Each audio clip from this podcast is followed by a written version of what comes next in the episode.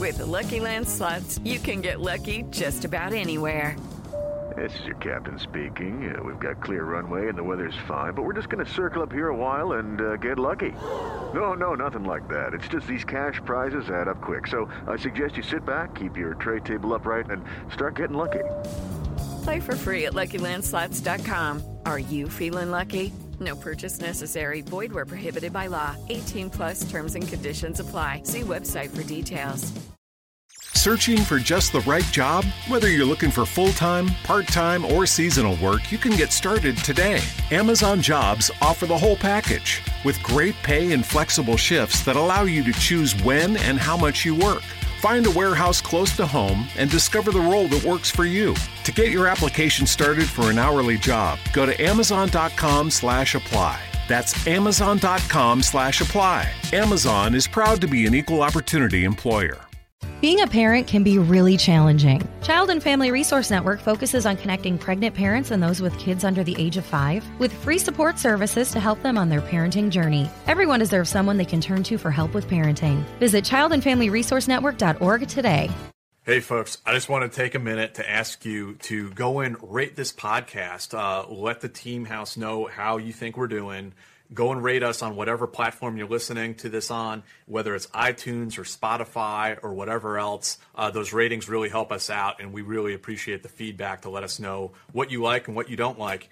And uh, if you do like the Team House and you'd like to support us, go check out our Patreon page, and you can actually support the stream as well as get access to our bonus segments and bonus episodes. Yeah, if, if you're going to give us a great review, please do. And if you're going to give us a not-so-good review, why don't you just send us an email and we'll talk about it. Special operations. Covert ops. Espionage. The Team House. With your hosts, Jack Murphy and David Park.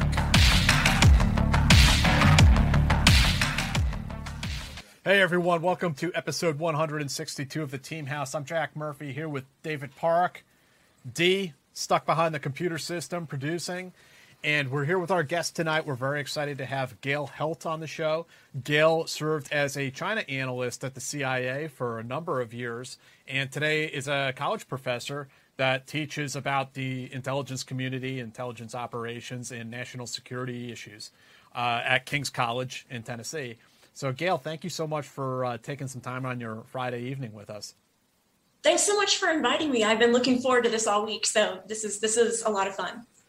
Yeah, absolutely. Um, you know, we, we we've we've spoken. You and I have spoken before, and I mean, I always found you like super insightful on these topics. So, I mean, I'm really glad. I mean, this is kind of overdue, I feel like. I, think- I appreciate that. Very few people call me super insightful here on campus, so so I really appreciate that. I, uh, I, I what I'd like to do is jump in by asking you, you know, what we ask, ask most of our guests about their origin story. I'd like to hear a little bit about yourself and where you grew up and what was sort of that path that took you towards the C I A. So I was actually born in upstate New York. Um, a town called Elmira, and we lived there. My dad worked for Westinghouse, um, and we lived there until I was uh, about seven, I think. And uh, he decided that he uh, wanted to um, work in education. And so he became the principal of a small private school in Pennsylvania in their hometown. And that didn't last, you know, as small schools are wont to do, there are funding issues. Uh, that didn't last very long. And so he went back to engineering and we moved to North Carolina. So basically New York to Pennsylvania to North Carolina um, has been my, my formative years. Uh, ended up going to college at the University of Nebraska in Kearney, Um, because it was a lot cheaper to go to the Midwest to go to school uh, than it was to stay in either North or South Carolina. Uh, so I went there to study political science, and I absolutely loved it. Um, also uh, did some graduate, well, did my master's degree at um, Iowa State in Ames, Iowa. Had a, ex, an extremely great experience there, uh, and then went to uh, the University of Arizona in Tucson to do some PhD work. Um, which was a less great experience, but an but an experience nonetheless. Ah, uh, academia. Uh, by the was your your PhD work, and I'm just interested, is uh, was that about the time that you were being drawn towards uh, China studies, or was it happening before that? Actually, yeah. So I did take one class uh, before I decided that I wanted to go to college, back to college full time.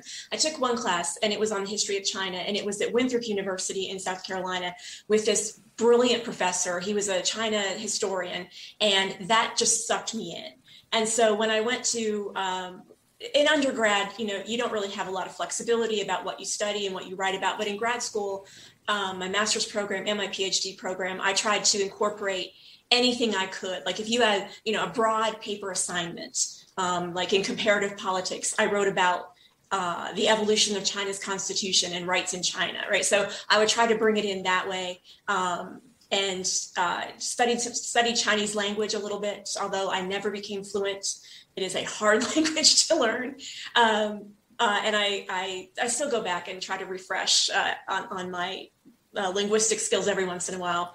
I'll take like a month and pour all my free time into it. But I just, I just loved it. I, I loved uh, the history. I loved the culture, um, their political system, even though it's abysmal, right? How it got there has always been really intriguing to me. Um, and yeah, I just loved it. And I knew I wanted to go work on that for the, for the government in some capacity. And, and what was that process like? I mean, did you talk to a recruiter on campus, or did you just kind of make a phone call in the blind?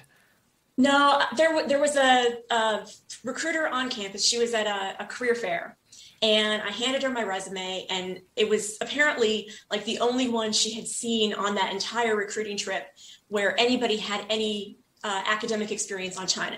And so she called me, she, I get this, I get this phone call, and she's like, okay, meet me at this hotel. And she tells me where it is, and she tells me where to meet, and around this corner. And, you know, and I'm just like, oh, this sounds so sketchy.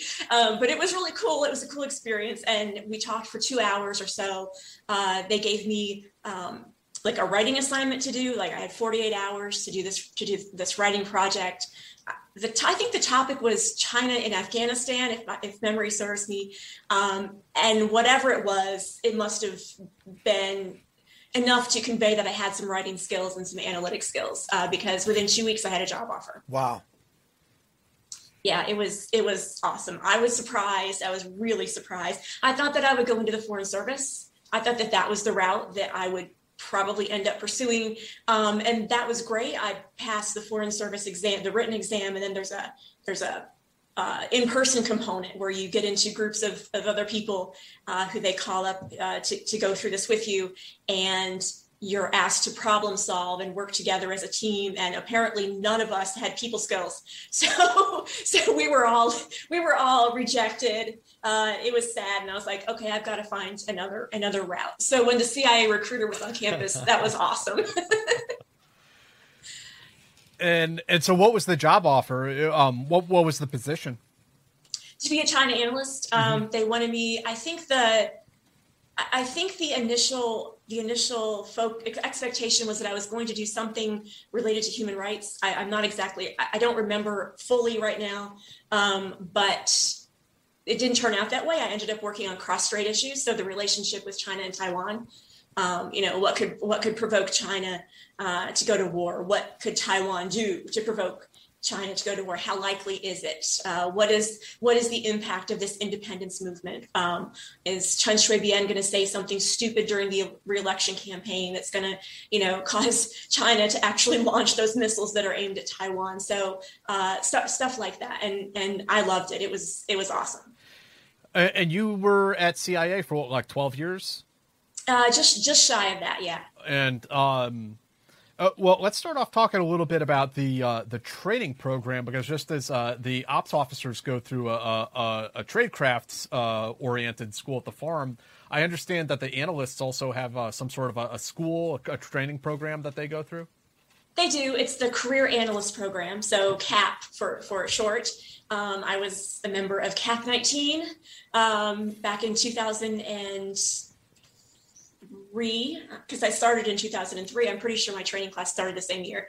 Um, and you basically, they pull you aside for four or five months and they teach you how to write analytically. They teach you, and it's, my students are doing this this week, actually. They're learning how to write analytic sentences, how to craft a sentence that actually says something in a, in one sentence um, that would be useful for a policymaker to know uh, without them having to wade through multiple pages of, you know, fluff, basically. Right. You know, how to be how to be concise, how to how to get the what and the so what in the same sentence. And uh, we we refer to it as the bluff. Get the bottom line up front. Um, yeah, I'm sure y'all have heard that at, at some point.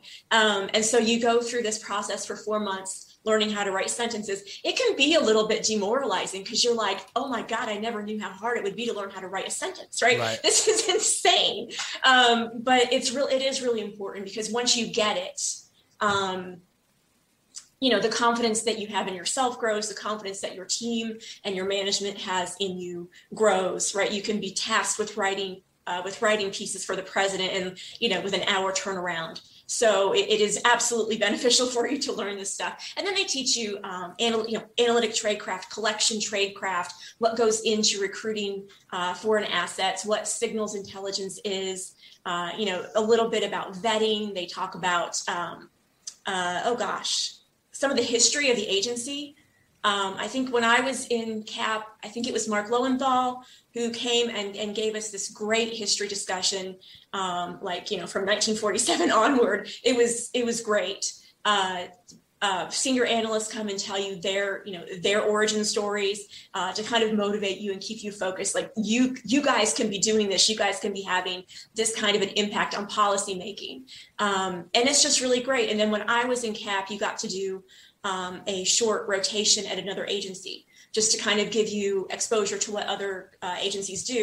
And so I went to the State Department and did some very limited work there. I mean, because really with the amount of experience you have, you may or may not be able to be particularly useful. Um, but when I went, the person on the Taiwan desk decided that it was a good time for her to take her vacation and left me there during, during UNGA week. So I was getting these calls about how do we deal with, how do we deal with Taiwan's, you know, effort. They're, they're begging people to be let in, you know, I mean, it was, they're trying to bribe people. It was, it was funny. And so dealing with that was quite the experience. Uh, it, it really was. Yeah, it's really funny. I mean, I, I think about it like, you know, in the Army, when you're the new guy, it's sort of like, oh, I don't know how to use my nods. Can you show me how to do that? But when you're like a new a new policy analyst, they're calling you up like, hey, how do we deal with this crisis in Taiwan right now? And you're like, uh, well. Exactly. So it was always, let me make a phone call and right. I will get back to you. Right. But yeah, yeah. But it was cool because, you know, you get to walk around the State Department you, or, or whatever agency you're detailed to for the, that period of time. And you get to meet other, you get to meet policymakers, you get to meet your peers in other agencies. Um, so it was actually a really, uh, it was definitely a career enhancing experience, I think. And then after the, after the program, you're back at C I A, you are working as an analyst. Um, tell, tell us about that. I mean, what's it like working in the office, coming in and, and working on these issues at a very high level, uh, you know, dealing with, you know, ultimately American national security, but looking at East Asia? It is, you know, it, it is, it, you can't really put a word to the experience. Like, I don't, I, there's not a word that comes to mind, except it was it was awesome. And like that just gives it short shrift. You know, the first the first day that you walk across that seal or you drive through the gate, that feeling of awe, and it's like, oh my gosh, I'm just so honored to be here. That never goes away, right? Because you're serving your country no matter what you do, no matter how rough it gets, no matter how tired you are, because you're on a three like a task force that convenes at three a.m. every day, right? It, it, you you know that what you're doing is meaningful. And so I think at first when you're starting, and because, you know, you have much less responsibility in those first couple of years. Um, but you have the opportunity, obviously, to prove yourself. And it, it can be a little bit daunting, right? Because you're around people who can, can crank out a P D B, a Presidential Daily Brief article, in a matter of minutes. And you're just like, I will never be able to do that. My boss is always going to hate me. I'll never get promoted. And But you know what? You do, right? Because if you put in the hours, if you put in the time, you do. Um, being trusted with you know, with national security secrets, being trusted uh, once you're writing P D B articles to go and talk to the president's briefer in the mornings before he goes to the White House. Um, you know, that's just, that's just an incredible, an incredible feeling. And then once you're trusted, you know, you've proven yourself and you're trusted, and you know, uh, when this piece of reporting comes in, you know, that's a significant change, and you have to write about that. Uh, and you don't have to sell your team chief anymore. They're just like, okay, go talk to whoever. Right. Um, you know, it's, it's a really, really, uh, it's just a, an amazing feeling when you write the piece that warns the president of this one thing that could go really, really badly for you. And in three hours, you hear Vice President Cheney making a speech that addresses that thing, mm-hmm. right? And you're like, oh my God, like I did that. I have had an impact on national security. And it's just, it, it's an inc- it's an amazing feeling. But it's also, you know, there's long hours, right? You come in, I think it, under normal circumstances, I was trying to get there at six in the morning because, you know, traffic in D C sucks anyways. Yeah. And and if you if you if you leave too late, you're not going to be there before your morning meeting, and you need to prepare yourselves for that. It's, ours was always at nine a.m. Um, so you get there, you want to read everything that came in overnight, what happened, make note of it. Um, what was unique, what needs to be uh, maybe followed up on, what do we need to issue requirements back out to the field, what do we need more information about. Um, I got, I think I got to a point where um, I was coming in earlier than that, five or six, because I realized I can talk to, you know, colleagues who are overseas mm-hmm. and get them to give me a heads up too. So, you know, you find ways to make yourself useful that you might not have recognized, um, you know, early in your career, but suddenly it's like, oh, wait, I can do these other things too. Um, and, you know, it, it was just, it was truly the best experience of, of my life. Like working for the country, it was an honor that, you know, nothing will ever compare to. As an analyst, uh, especially for a country like China, how, how did you divvy up, uh, whether it was in the office, you know, like the human, the SIGINT, the open source, like people, just the open source, I imagine, is immense when there might be an indie or an article in, uh, you know, a, from a newspaper in India that, you know, the people in the United States have no visibility on. Right. So basically everything that you see is the stuff that you have a need to know. So if I'm working on cross-strait stuff, right, cross-strait relations, I don't really need to know okay. about what's going on in Xinjiang, right, because I'm not working a human rights account. Um, so basically that helps to narrow down my piece of the pie. So I would see everything, all of the intel, the raw intelligence from various sources, open source, human, SIGINT, whatever, um, State Department cables. I would see all of that as it related to what I was doing, and then nothing else. So, and, and, you know, what you're doing is broad. So you would see a lot of stuff on China, right? You'd see stuff on China military. Um, is that your primary focus? No. But could I see it? Yes. Um, could I see other stuff? Not really. And I didn't have time to go looking for it. You're just, I mean, you're just that busy staying up to speed on your, on your own account. Yeah. And then how would, how would you go about, so if you have a specific focus, how would you go about the analytical process? Yeah, collecting that as an analytical process from all the different sources that, that you had. So you're lucky because it all, I mean, it all deposits into your inbox. Okay. So there's like one go-to source. And then in terms of how you keep, how, how I would keep track of that, I think every analyst has their own uh, personal preference, right? Some people, if you're using, if you're on a terrorist account, you can probably use Palantir because it's great for, for keeping track of relationships. You know, I was following trends and dynamics and sometimes statements from policymakers uh, like in China or Taiwan. But I, I mean, it's dorky. I, I, and granted, it was like two thousand three, two thousand four. I would use Excel spreadsheets. And that worked for me because you can make them searchable. I thought, I thought them... for sure you were going to say Post-it notes and colored yarn. No, no. And Aki Peretz wrote a piece about that in which I am quoted. This is not an art class, okay? It is intelligence work. So, no, definitely not.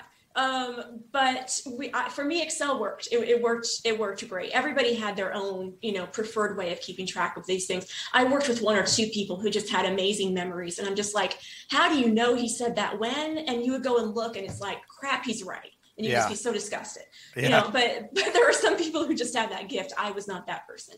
Um, so so that you you would find ways, and after you've been there for a while, I mean, your own institutional knowledge, your own uh, sense of history on your account, um, it just becomes part of you. When, so when did you actually start at the C I A? What year was that about? Uh, early two thousand three. Okay.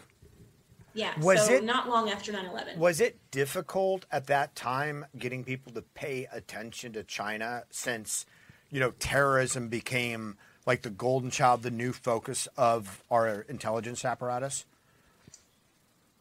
You know, some people might disagree with me, um, but I, I think that, that because of the, uh, I mean, the importance of China in the war on terror to some degree, because uh, we needed, you know, there was, there was an intelligence rela- uh, sharing relationship that's been, you know, that's been talked about in the press. That's not a huge secret. Um, we had to, we had to engage in those relationships with a lot of people after nine eleven. Um, but I think there was also a sense that uh, China was more going to become increasingly important, or the relationship at least between China and Taiwan, um, because in two thousand, China, I mean, sorry, Taiwan had its first um, transition of power. Right, from the K M T to the Democratic Progressive Party. And that put a lot of tension in the region. And I think that there was a focus on maintaining that relationship um, and not letting the China relationship get, uh, or be ignored, uh, fall by the wayside, because we didn't want to be blindsided by anything else. So like, I never had a sense that, um, that my bosses felt like uh, it was difficult to get the get attention, uh, I think, on, on China. I mean, there may be some policymakers who didn't want to pay attention when they should have, because they were focused on uh, on the war on terror, especially in the Pentagon. I, I think that's fair to say. Um, but I got the sense when I was hired that they were trying to, to size up mm-hmm. um, in, in my office, right? I, I, I mean, I can't prove that, but that was the, the sense that I had. Um, so, so there could be some truth to that. Um, but I mean, I, I also think that the Bush administration always knew the potential for uh, pretty significant uh, instability in East Asia if he if people didn't stay on top of the China threat. What were some of the biggest uh, challenges, or, you know, the sort of like Rubik's Cube problems that landed on your desk that they're like, Gail, unravel this, please. Can you have that done by C O B today? Thank you. Oh, man. Well, I mean, I, obviously, I can't speak to specifics on that. Um, but I think that one of the vaccine one of the vaccine things was uh, was certainly why it, what is going to be the thing that is going to push the D P P over the edge and lead to a declaration of independence? You know, what is going to be that thing? Is China going to provoke it? Is just does the leader of Taiwan, you know, is this like a long held dream of it? Like, like what is the thing that's gonna that's gonna uh, that's gonna cause it? And so I think that that issue, and again, I can't be more you know, I can't be more specific than that, but I think that that issue was the con- the constant source of anxiety and and focus, at least in the back of our heads. You know, it's not like it was always, uh, it's not like there was tension all the time. Like every single day of every single year that I worked on this issue. Um, But certainly there were moments around election time in two thousand four and two thousand eight. Um, so yeah. so that was basically that was basically it. How, how did it affect your, if it did, it, it, did it affect your office, the agency at large, when, like in two thousand four, when uh, the D I A officer, right, Monteperto, what was his name, was arrested for uh, selling secrets to to the Chinese? Do you do you recall that at all? I, I'll be honest, I don't recall that. Yeah. I, it, I don't recall that. Okay. Yeah, I didn't know if it, if it was like a big deal at the time uh, or, or not. I may, you know, in two thousand, if that was in two thousand four, I may still have been too new. And okay. It may have been one of those things that was cir- circulating kind of over my head. Right. Um, but because I was new, it wasn't something that I had to focus on. Right. Um, but I, you know, it, it, I, I know from talking to colleagues, you know, some of the other, you know, uh, people who've been c- convicted who had ties, uh, ties to um, China analysis. Uh, was it Kevin Mallory in uh, two thousand sixteen, I think, I want to say? Um, the, the guy who uh, apparently had some kind of communications device that the Chinese had given him. Was that, was that Lee? Is no. It an actual former agency employee who they at one at one point, yeah, yeah. He was former agency, and the Chinese got a hold of him through LinkedIn, He was that guy. Um, you know, those kinds of things definitely, those kinds of things definitely, um, I, like, I don't know that there was any changes in, in, in like security practices or, or anything like that, but those are the things that kind of uh, deflate morale, whether right. it's on a China account or anyone. You know, when you find out that somebody has been, uh, has taken state secrets or taken, you know, even potentially names, because I think that was re- rumored in the press. I don't know if that's true. Um, and given them to the enemy. Yeah. Uh, and, and that at some point they were one of you, right? That hurts. That's, that's, yeah. a, that's a betrayal. Um, and so I think it, you know, it kind of kills morale a little bit, but it also uh, reaffirms your commitment to honoring your own oath. Um, to, you know, it, they say this all the time and it becomes trite after a while. If you see something, say something. Um, but, you know, reporting things that are really strange. Like, I actually did have someone reach out to me after I left the agency through LinkedIn. And it turns out it was, it was the same guy who reached out to that Mallory person. And wow. I reported it. Yeah. So I reported it. I mean, I'm not an idiot. Yeah. Yeah. So I, yeah, I told, I told a colleague, I was like, are we supposed to report only pitches or, or, you know, or up two pitches? And he's like, I don't know. And so I ultimately, um, I ultimately reported it. It took me a, f- a little while to figure out what to do with that, but I, I ultimately reported it. Yeah. Um, and it was, you know, it's something that seems innocuous right. at, at the time. Right. Because there, you know, there's think tanks in China that have relationships with American think tanks. Right. Mm-hmm. And sometimes, sometimes it seems like it is a legit, legit. offer. Yeah. Right. And w- yeah. particularly with China, it, it because of, you know, the Thousand Talent Program, because uh, because yeah. of how well their sort of espionage infrastructure is built, and then everything sort of runs through the C C P. It's very hard to tell when it is, like you say, a think tank or a legitimate business interest, and when it's a you know a bump. You know, so right. we're right. Uh, gonna launch into our uh, big deep dive here on China and U S national security with Gail. I do have a, a ad to pitch uh, our audience tonight. But actually, I've been using these, this product and for years, and I'm really happy to work with this company. The Team House is really happy to work with this company, Bubs Naturals. And uh, Bubs is a company that works with the Glenn Doherty Foundation, which is apropos to who we're talking to and what we do here. Um, Glenn Doherty was a Navy SEAL who, after his time in the military, went off and became a G R S contractor. He was a security guy for the C I A, and he was unfortunately one of those guys who died at Benghazi, Libya. Um, I was fortunate enough to meet Glenn once before he passed. Um, instantly likable guy, uh, just a terrific dude. And, uh, you know, I'm really sorry he's not here today. But um, his uh, friends and family um, continue to um, keep his name out there through the Glenn Doherty Foundation. And Bubs is a part of that. Um, Bub was actually his nickname. So that's where the name of the company comes from.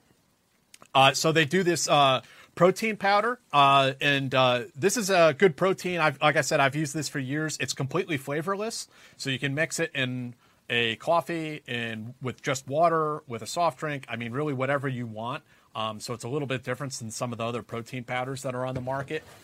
Uh, then they got this uh, M C T oil powder, and this is actually like a really good uh, creamer. Yeah, if you use this in your you're coffee. You're going to use it in the coffee. Yeah. It's great for keto, or even if you're just kind of going half keto. It you know kind of fills out that uh, you know that fat that the desire for fats. Really good. And then this is a, a newer product they have that actually I just started using. They're apple cider vinegar gummies. Uh, which helps with your metabolism, promotes energy, supports your immune system and your digestion. Now, I know a lot of you are thinking apple cider vinegar gummies, that tastes, that sounds like it tastes disgusting.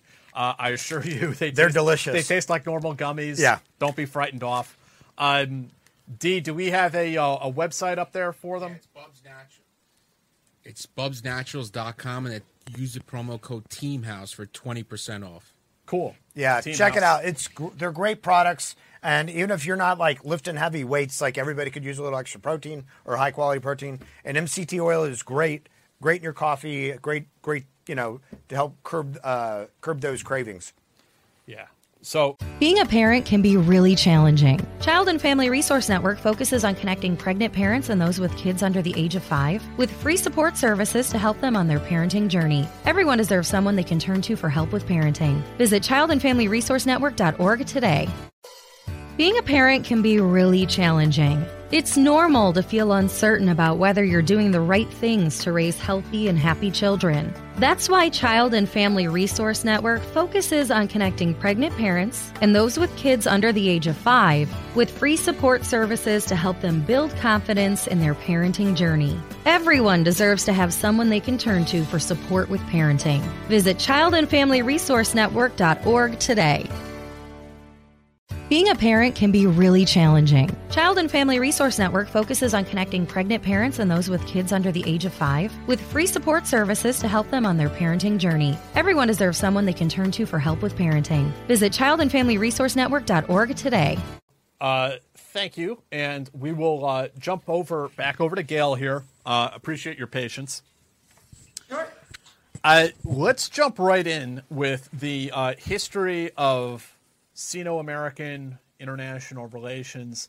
Um, you're the professor. I'll let you choose where to start. Where should we start with the history here? Um, what, what's important for uh, for Americans to take away from our history with China, and where do we begin? Oh my gosh, that's an open-ended question.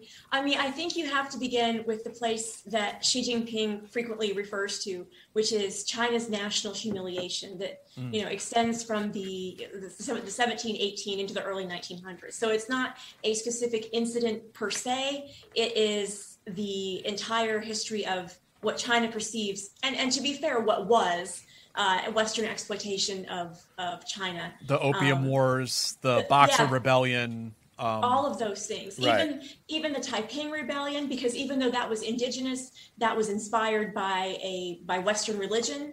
Um, and so, I mean, it was a perversion of Western religion and a very, you know, men, uh, mentally disturbed Chinese individual who led it.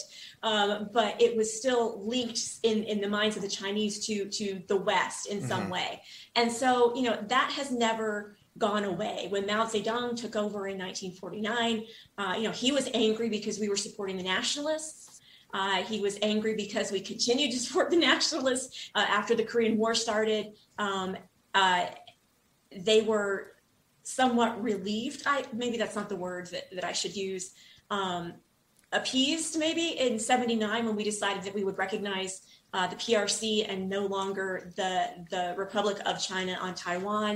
Uh, the Taiwanese were not that happy about that, of course, um, but they've been they've been making an effort ever since to um, basically design policies that will allow them to exploit the West to make themselves rich, uh, because they feel like, you know, whether we want to admit it or not, we owe them that.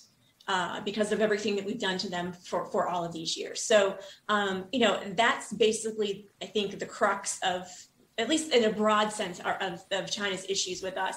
Of course, there's also ideological issues, communism versus capitalism. Um, uh, the, the Communist Party of China certainly does not aspire to to create a communist utopia, right? China, uh, socialism with Chinese characteristics, or or statism, or state-led capitalism, whatever term you want to, to, to call it. But they do see them as rivaling the United States. And now that they've gotten stronger, now that the United States has become, in the, at least in their minds, and to be fair, relatively weaker, at least in terms of China, Uh, you know, their economy, China's economy has grown, their military has grown, they can project power a little bit farther, they're taking control of, of parts of the South China Sea. Um, you know, they they think that it's their time. Yeah. Right? I think I think that they think that their time um, is now, and that this is what they've been been working towards all, all of these years. It, it's hard to argue with their conclusion when you look at... Hello, it is Ryan, and I was on a flight the other day playing one of my favorite social spin slot games on chumba casino dot com.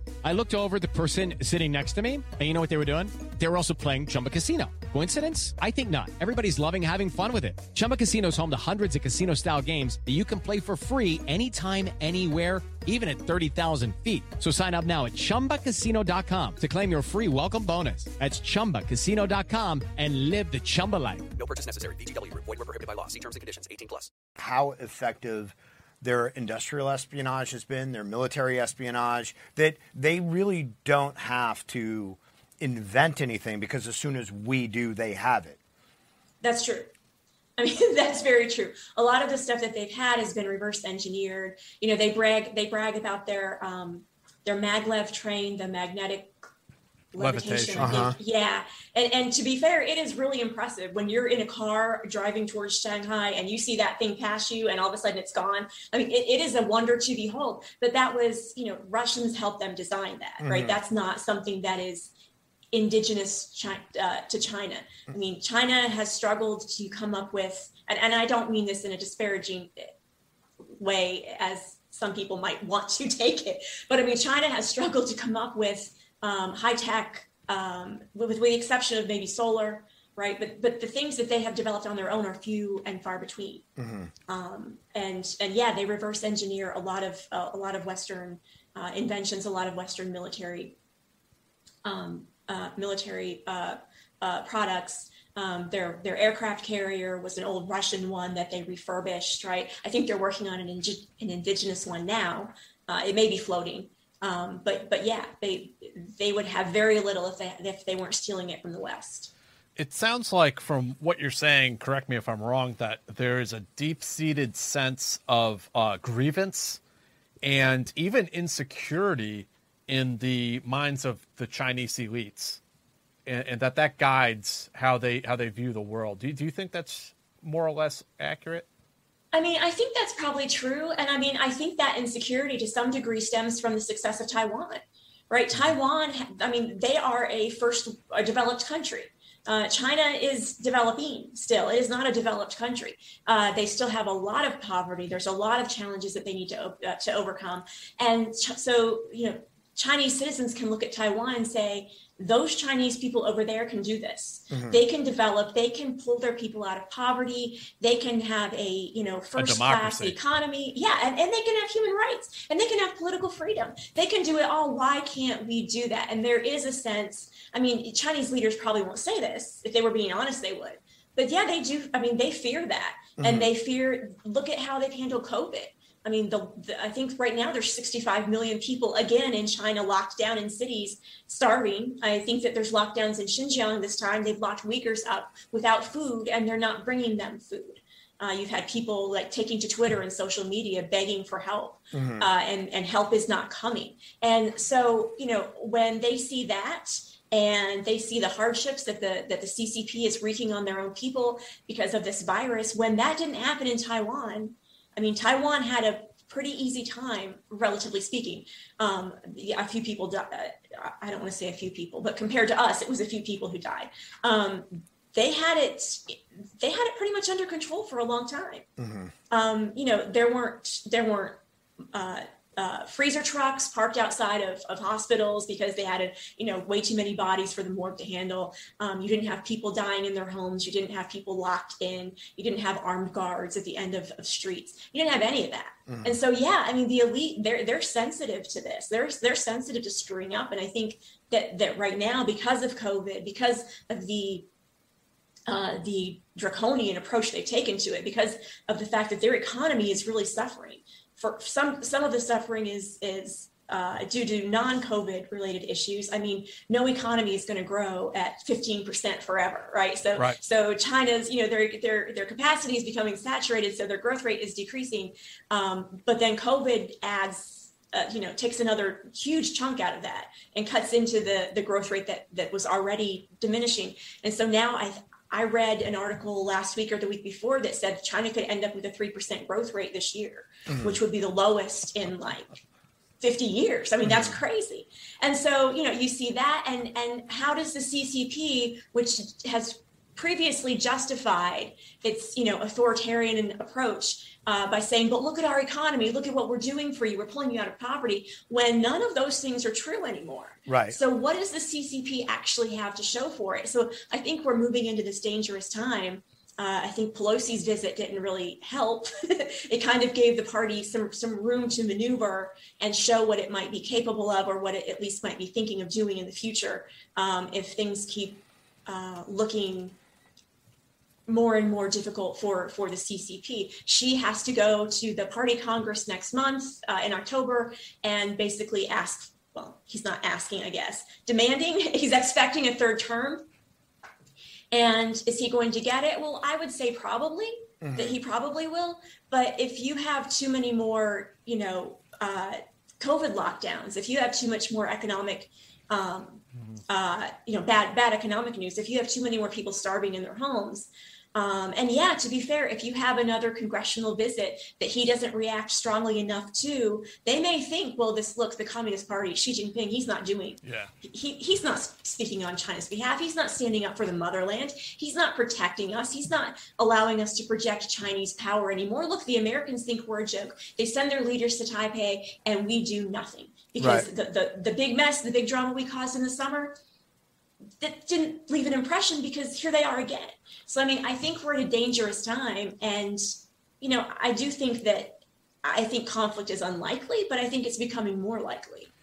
Is it, you know, with, with Pelosi's visit, I, like I have mixed feelings about that because on one side, I do feel like you that it's like antagonistic, but on the other side, it is also sort of a reclamation of sort of American presence saying, because I feel like China has felt as though they can operate with impunity, and then America, you know, is, is kind of toothless right now. Yeah. Um, I, but do you kind of feel, and is it sort of the feeling amongst the, the Chinese experts that it was more antagonistic and, and more detrimental than beneficial? The Pelosi visit. Yeah.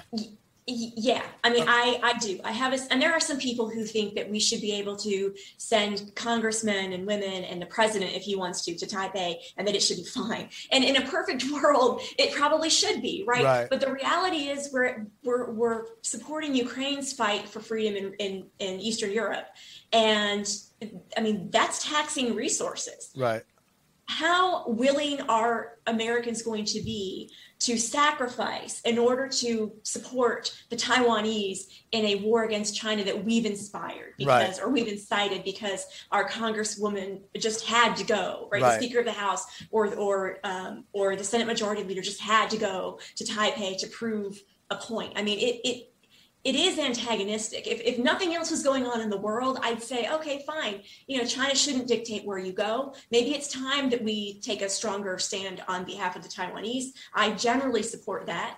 I mean, I, I certainly think that if China attacks Taiwan, I would want us to go support Taiwan. Absolutely. Mm-hmm. But that doesn't mean the American public is there. And that doesn't mean that we could we have the capacity to provide the kind of military support, like in terms of hardware and guns and, right. and bombs and planes that we would hopefully want to and be able to support in any other situation. Right. So, I mean, I do think it was unnecessarily antagonistic. And it also gave China the opportunity to raise the ante, right? They did the blockade. They sent a missile over Taiwan, over Taipei. People used to talk about that. Like, well, if China wanted to ratchet it up, what would they do? Oh, they'd send a missile over Taipei to get them to back down. Right. Well, they've done that now. Right. So what's the next? What's the next thing? Right. What's the next thing that's going to happen? Is it going to be, you know, fighter jets actually flying over the island? Right. Is it going to be, you know, a missile or a, a bomb that's dropped like in the in the port of Kaohsiung in that area?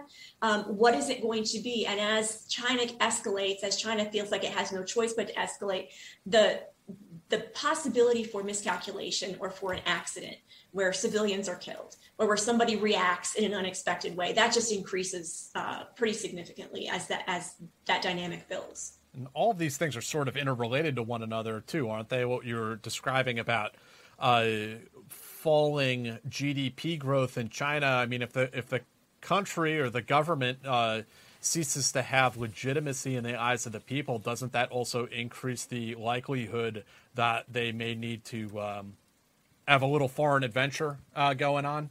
Yeah, a little wag the dog uh, adventure. Yeah, absolutely. I mean, one of the best ways to maintain uh, to maintain legitimacy is to show that you are doing something to further whatever you've been telling your people China's national interest is. And the Communist Party has always made unification, uh, reuniting the motherland, bringing Taiwan back to the fold, to the, to the loving arms of the motherland as part of that.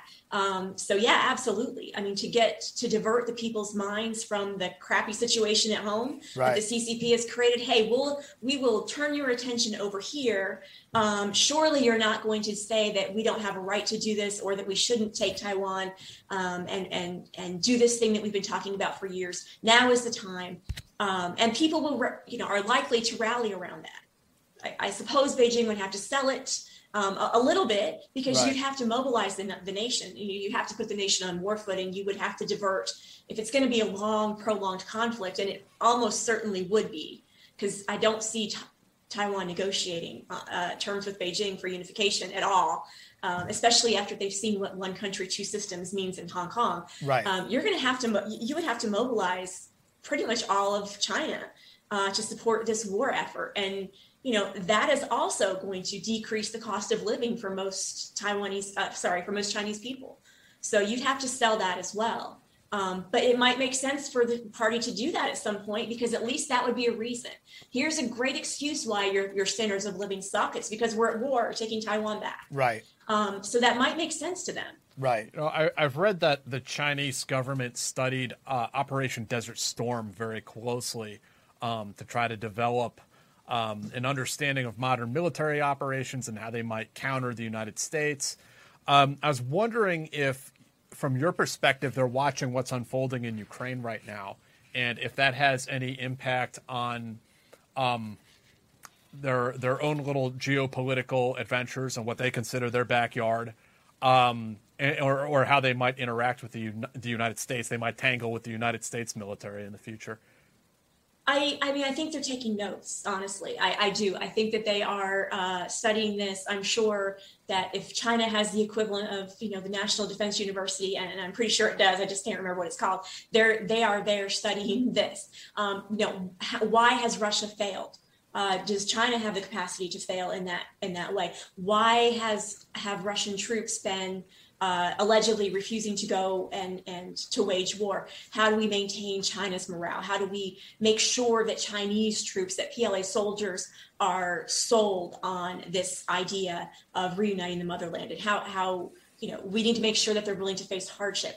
Um, how, what lessons can we draw from the Ukrainians' will to fight, and how can we use that to undermine Taiwanese will to fight, right? Taiwan, uh, Taiwan is in, obviously in a slightly different geographic location, whereas, you know, Ukraine has friendly nations that border parts of it. So you can actually get uh, military aid, economic right. aid, food aid, humanitarian aid into Ukraine still. And you can get Ukrainian exports out to some degree. They could blockade Taiwan and make it totally impossible. Right. So, right. So there's things that Beijing is looking at, and they're like, all right, you know, we can't assume that this would be sufficient. We would need to go and do X, Y, and Z, because look at what's happening in Ukraine. So, yeah, I do think that they are, uh, that they're watching this, and they're watching our will to continue to support Ukraine. Right. Right. How long will it be before American citizens demand that, that U S tax dollars stop going to Ukraine? And would, Uh, would our will to fund a Taiwanese, uh, some kind of adventure in Taiwan, um, would our will be be less? Like, would we have less of a desire to do that? Would we have more? Because, you know, we do have this long-standing history with Taiwan that we haven't had with Ukraine. Um, how will the Americans press their government? Uh, I think it's dangerous when you see certain parts of of the Republican Party talking about, why are we why are we doing this? What is our interest in Ukraine? We have no interest here. We got to stop. We've got to stop this. That's dangerous. The message that that sends uh, to to other enemies is really, really disturbing, because all it says is we can make this bad enough or long enough, and the Americans will back out and we will win. Right. Do you think that there are elements within our own government that one of the reasons that they go so hard on Ukraine in, in terms of, you know, the funding is as an as an example, so that China sees what our resolve is like? Is is Ukraine sort of a an example for on our side too? Like, we're not going to give up on Ukraine because we want China to see that we, we we're not going to give up on Taiwan. I'm not sure if people are thinking about that as directly as you might hope. Uh-huh. Um, I, I would like to think that we're going hard on Ukraine because it's the right thing to do. Right. But I, but I do hope that there's some back channels, you know, some assurances being given to Taipei, like, look, we would, we would go to bat for you like this, right? This, this will absolutely happen. I have a feeling that's what Pelosi intended to do on her visit. I don't know if she did. I don't know if she conveyed that. Um, I don't I don't recall seeing a, a readout. I think I think that the Taiwanese gave a readout um, where they where she was basically uh, reassuring um, Taiwan of our continued, you know, uh, fondness for them and, and our continued support. Um, but I hope that's happening. I don't know if we're thinking about that as explicitly Um, as we should. And I hope we are, in a sense, because because if we are, then we also know absolutely what message it sends if we back off. Um, and right. that's, you know, that's absolutely terrifying. And frankly, if we back off, what message does that also send to NATO? Right. Um, we have to play because, chess. Yeah. Yeah. So there's, you know, there's some some really significant reasons I think we uh, we it, it will be damaging if we allow the the, the naysayers, uh, the folks like Nikki Haley's and and you know the uh, the Freedom Caucus wing, ironically named, in the Republican Party in the House to to change our policy on this. I don't see that. I don't think that's going to happen. Um, I, I really don't. But but those voices are dangerous. Interesting. We jumped right into a whole slew of interesting foreign policy questions, um, f- faster than I thought we would, but that's okay. This is a really good conversation, and I'm sure we'll circle back on some of it.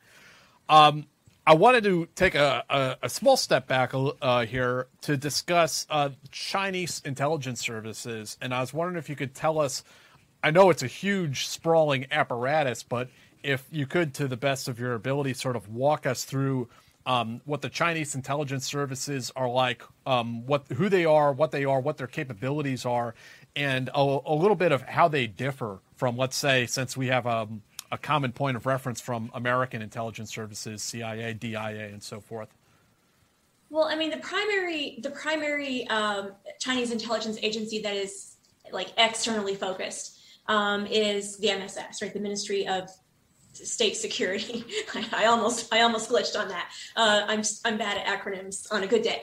Uh, the, the M S S, right? They're the folks who are um, sponsoring, for lack of a better word, the the economic espionage. You know, stealing, trying to steal uh, secrets from universities or from corporations, or you know, hack into Oak Ridge nuclear facility, or th- those kinds of things, right? Those are also the folks who are Um, uh, behind uh, institutions like the Confucius Institute that, mm-hmm. that uh, China was using to uh, get a foothold in universities. But, you know, of course, they're they're funding universities and giving money to universities to fund their China studies. But then that comes with a string where you have to use their curriculum and their, you know, and it's sometimes they're people.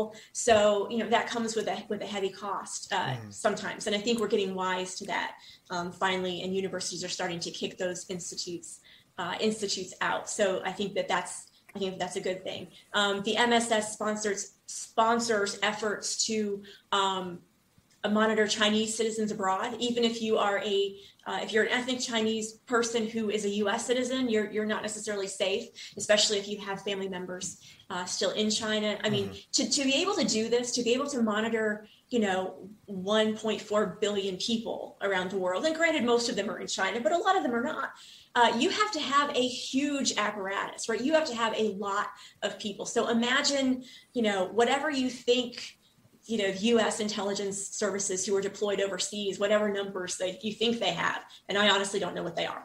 Um, you you could imagine, or you should imagine, that China's is like ten times more than that, mm-hmm. uh, simply because the scope of what they're doing is so much broader. Mm-hmm. I mean, the C I A doesn't give a crap about what Americans are doing overseas, right? The F B I might if they're they think they're involved in terrorism, and I guess the C I A could come in there a little bit, but right, they're not they're not really following me when I go to, you know, if I go to Tokyo on vacation. They don't care. Right. They're not going to pressure me to make sure that I only say nice things about about Washington, or that I never, you know, uh, diss the Republican Party or the Democrat Party. They don't care.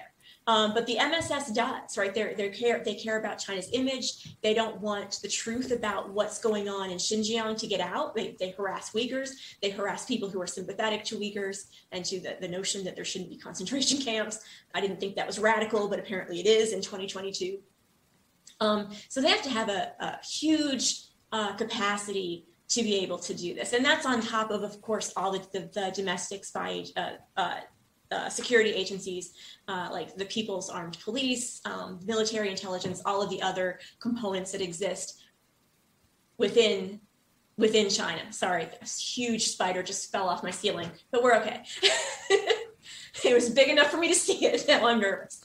Um, so, so I mean, the the state apparatus when it comes to spying is is enormous. Um, and again, you know, a lot of this goes back to es- to economic espionage. Uh, you know, the United States doesn't do that, if much, if at all. I mean, I'm not suggesting we do it at all. Uh, we could be doing it, and I don't know about it. But it's not something that I've ever heard of us doing. Um, you know, so but the Chinese do, and you have to have a lot of people placed everywhere to uh, to be able to to pull that kind of thing off. There's a, there's a little anecdote, and I apologize to viewers if I've already told this story before, but. Uh, you know, when I was at Columbia, I was uh, taking a foreign policy class, international politics class, and I was in a study group with several Chinese students. And it was just me and three Chinese uh, students. And um, I asked a very naive question. Um, I didn't realize at the time. I asked them, because we were having just sort of talk a ca- casual conversation, I asked them what they what they feel about uh, Falun Gong.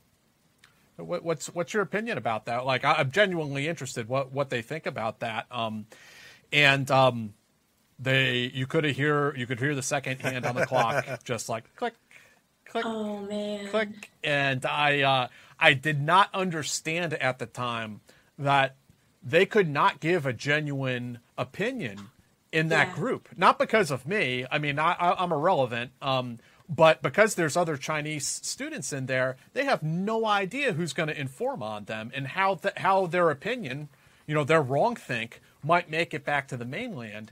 And I, I only bring that story, I tell that story because I think Americans need to know, like, how pervasive and oppressive this is here on American soil as well. Right. Not just in, in China, obviously, but for um, people who are ethnically Chinese, Um, Chinese yeah. Americans who are here in the United States, I mean, they also have, have to deal with some of this. Yeah. Yeah. You'll have Chinese Americans who get phone calls from uh, from someone in China, apparently in China, uh, who is, you know, M S S related, and they will mention their family members yeah. by name who live in China and where they live and where their children go yeah. to school. And, you know, it, you're going to stop. You're going to stop whatever it is that you're doing that we don't like. Right. Uh, if right. you want them to stay out of prison. I stopped by your aunt's house. Yeah. And yeah. they get the message yeah. immediately, right? Yeah, exactly. Was I'm it... very concerned about her health. You yeah. know? Yeah. Yeah, exactly. Yeah. Uh, was it somebody on the show or was it something that I read where somebody, you know, a Chinese American was approached by, you know, a, a, a Chinese national and said, hey, uh, you know, just kind of randomly starts talking to them. It's like, oh, you're so-and-so? Are you from, you know, this area? Oh, it's interesting. I just spoke with your grandmother last week. Oh, man. Yeah, yeah that's unnerving. That's yeah. unnerving. Are you getting the message? Yeah. yeah.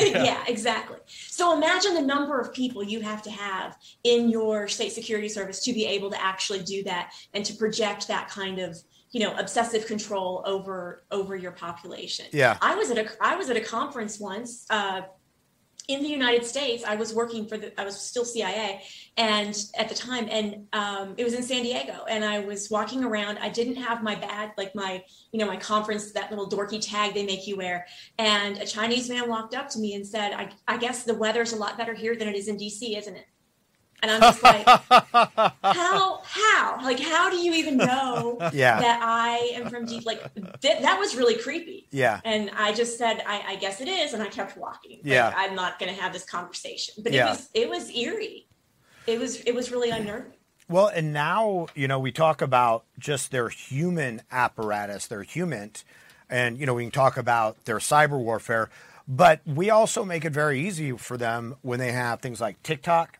When they own so many of the, well, they the, hacked O P M. They know who we all are anyway. Yeah, exactly. I, yeah, I got exactly. I got busted in that breach. But um, also in terms of them owning like the major companies that do prenatal testing and collecting genetic information on Americans, it's it's yeah. insane. It's everything. Everything they can get yeah. their hands on. How, how widespread and insidious they are, and the, I think some of the data they collect, they're not even sure what they're going to do with. Yet exactly it's, it's just like we have this data, but think about what you could learn from everybody's TikTok videos, right? Right. You first you know who their friends are, then you know who their who your who the friends look like, what they look like. You can you can link names with faces, right? Um, you can add to your collection of uh, of facial recognition software, right. you can, you know, some people are going to get their, you know, their parents or their neighbors or somebody at their kid's ball game, and they're going to identify them by name, and they're going to figure out, hey, I, I've seen that name before. Wait, I've seen that name on the list of people who work for the C I A when we hacked O P M. Right. This is what they look like. I'm going right. to put their picture into my database because I want to know if they ever come to China. Yeah. Right. Even if it's under an, an alias. I mean, the, the risks to this are, are huge. I, I tell my students, if they have TikTok, to get it off of their phone. Yeah. If they don't want ch- someone in China knowing everything they do and who they do it with. And then they just look at me like, really? Yeah. Really? I have, are you I, exaggerating? Because it doesn't, because it, it It's sort of, I mean, it's sort of like our own, you know, Google and collecting on us. We're like, it doesn't really matter, right? It doesn't really matter. Right. I, I mean, at the end of the day, it's, I mean, everybody should be concerned with privacy for whatever reason. But Google isn't a hot, a hostile entity either, you right. know. They're, they're harvesting your data so they can sell you more shit, right? Which is very different than what a foreign adversary is doing. And I've had that same conversation with people, Dave. And I've had the conversation about TikTok with my own kid.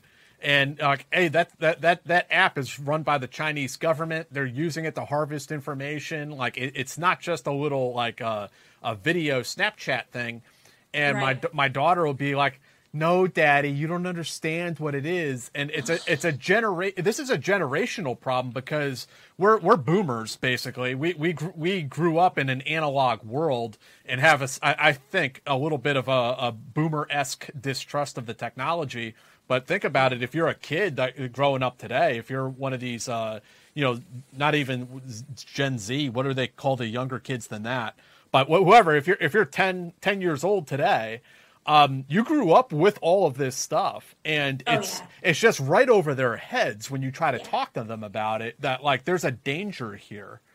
Right. It's like you can use this app, but not this one. I mean, they don't understand. Yeah, they yeah, don't right. have the capacity to understand. And, you know, when you talk to a, a, someone in junior high about the dangers of facial recognition software, you know, they, they're not necessarily going to, to get it. Right. Right. Uh, I mean, they're just not going to know. And I, they don't I understand what a surveillance state is. Right. I, I sound like a, uh, a extremist when I say this, but it, and I am um, using some hyperbole here um, to make the point. But for people out there who don't understand the dangers of it, I mean, they should read probably I B M and the Holocaust and think about what a modern day Holocaust would look like with artificial intelligence and biometrics. Mm. And yeah. if that if that does not shake you to your core, I really don't know what to say at that point. Uh, there are some very profound decisions about technology, about privacy, um, uh, uh, about all of these sorts of things that we should be making. Our generation should have made them, but we really just you know try to go for the cash grab, and we pass that off to the next generation to deal with. Um, yeah. People need to start thinking about this. Well, and China has, you know, they read our culture very well, and they understand that anytime we enact sort of, you know, anti-Chinese policies, that they, through their, uh, you know, representatives and, and proxies, just have to scream racism. And it and it becomes yeah. a contested issue. Uh, that's why you shouldn't say anti-Chinese, anti-C C P or anti-P R C. Right, right. Like we're we're yeah. we're not interested in passing anti-Chinese policies. But I, I think right. that's a that's a good uh, topic to to get on, uh, Gail. Is how do we separate these two things? Because we do have we have had problems in America um, with racist policies. Everyone's familiar with what was done with the Japanese in World War Two. Um, yeah. We, we, I mean, yeah, racism exists in America, of course. Um, yeah. How how can we go about separating some of these things um, from some from some of these regressive policies of the past versus protecting American citizens from a hostile foreign government today? Uh, how do you separate those things? I mean, that's hard. Like yeah. that is hard. I mean, you know, you can you start with you know a focus. Uh, like I try to tell my students, this is not a a Chinese issue, right? It is a C C P issue, right? Mm-hmm. This is not the country of China. This is not the people of China. This is not ethnic Chinese. This is this is the P R C. This is the C C P, right? The mm-hmm. government of China. These are the bad people, mm-hmm. not the average Chinese. The they are victims goons. Of this. Yeah, exactly, right? The, the average Chinese person is a victim of this. They speak up and they're going to be put in a gulag, and nobody wants that. And you can't expect someone to speak up when that is the outcome, not just for you, but, you know, for your family and friends.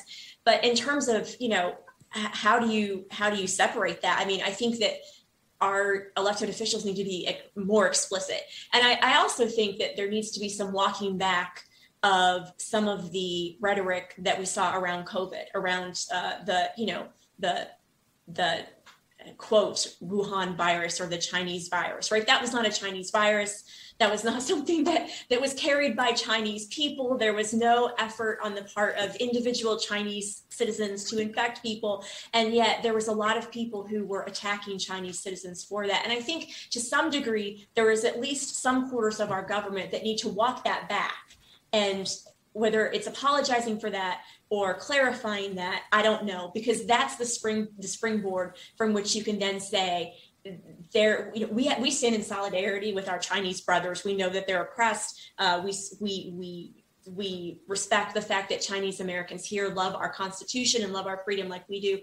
But here's what the party is doing, right? Mm-hmm. Here is what the Communist Party of China is doing, because ideologically they have a vision that requires, you know, to some degree, global domination, at least for their ideology, or at least over part, part of the globe, because they are trying to export their um, their state-centered capitalism, or statism, if you will, um, which is kind of a, me- a mesh between socialism and uh, and authoritarianism, and, you know, some some level of capitalism. But it's basically, you know, look, government, authoritarian governments uh, across the world, uh, you know, the U S has has offered you guys development aid. They've offered you you all of these things, but they offer you these things with strings attached. We're offering you these things with no strings attached. And not only that, but we'll come in and we will help you cre- recreate our authoritarian system in your countries, mm-hmm. right? We need to be explicit that that is the goal of the C C P, and that's who the enemy is, not the average, you know, not, not the average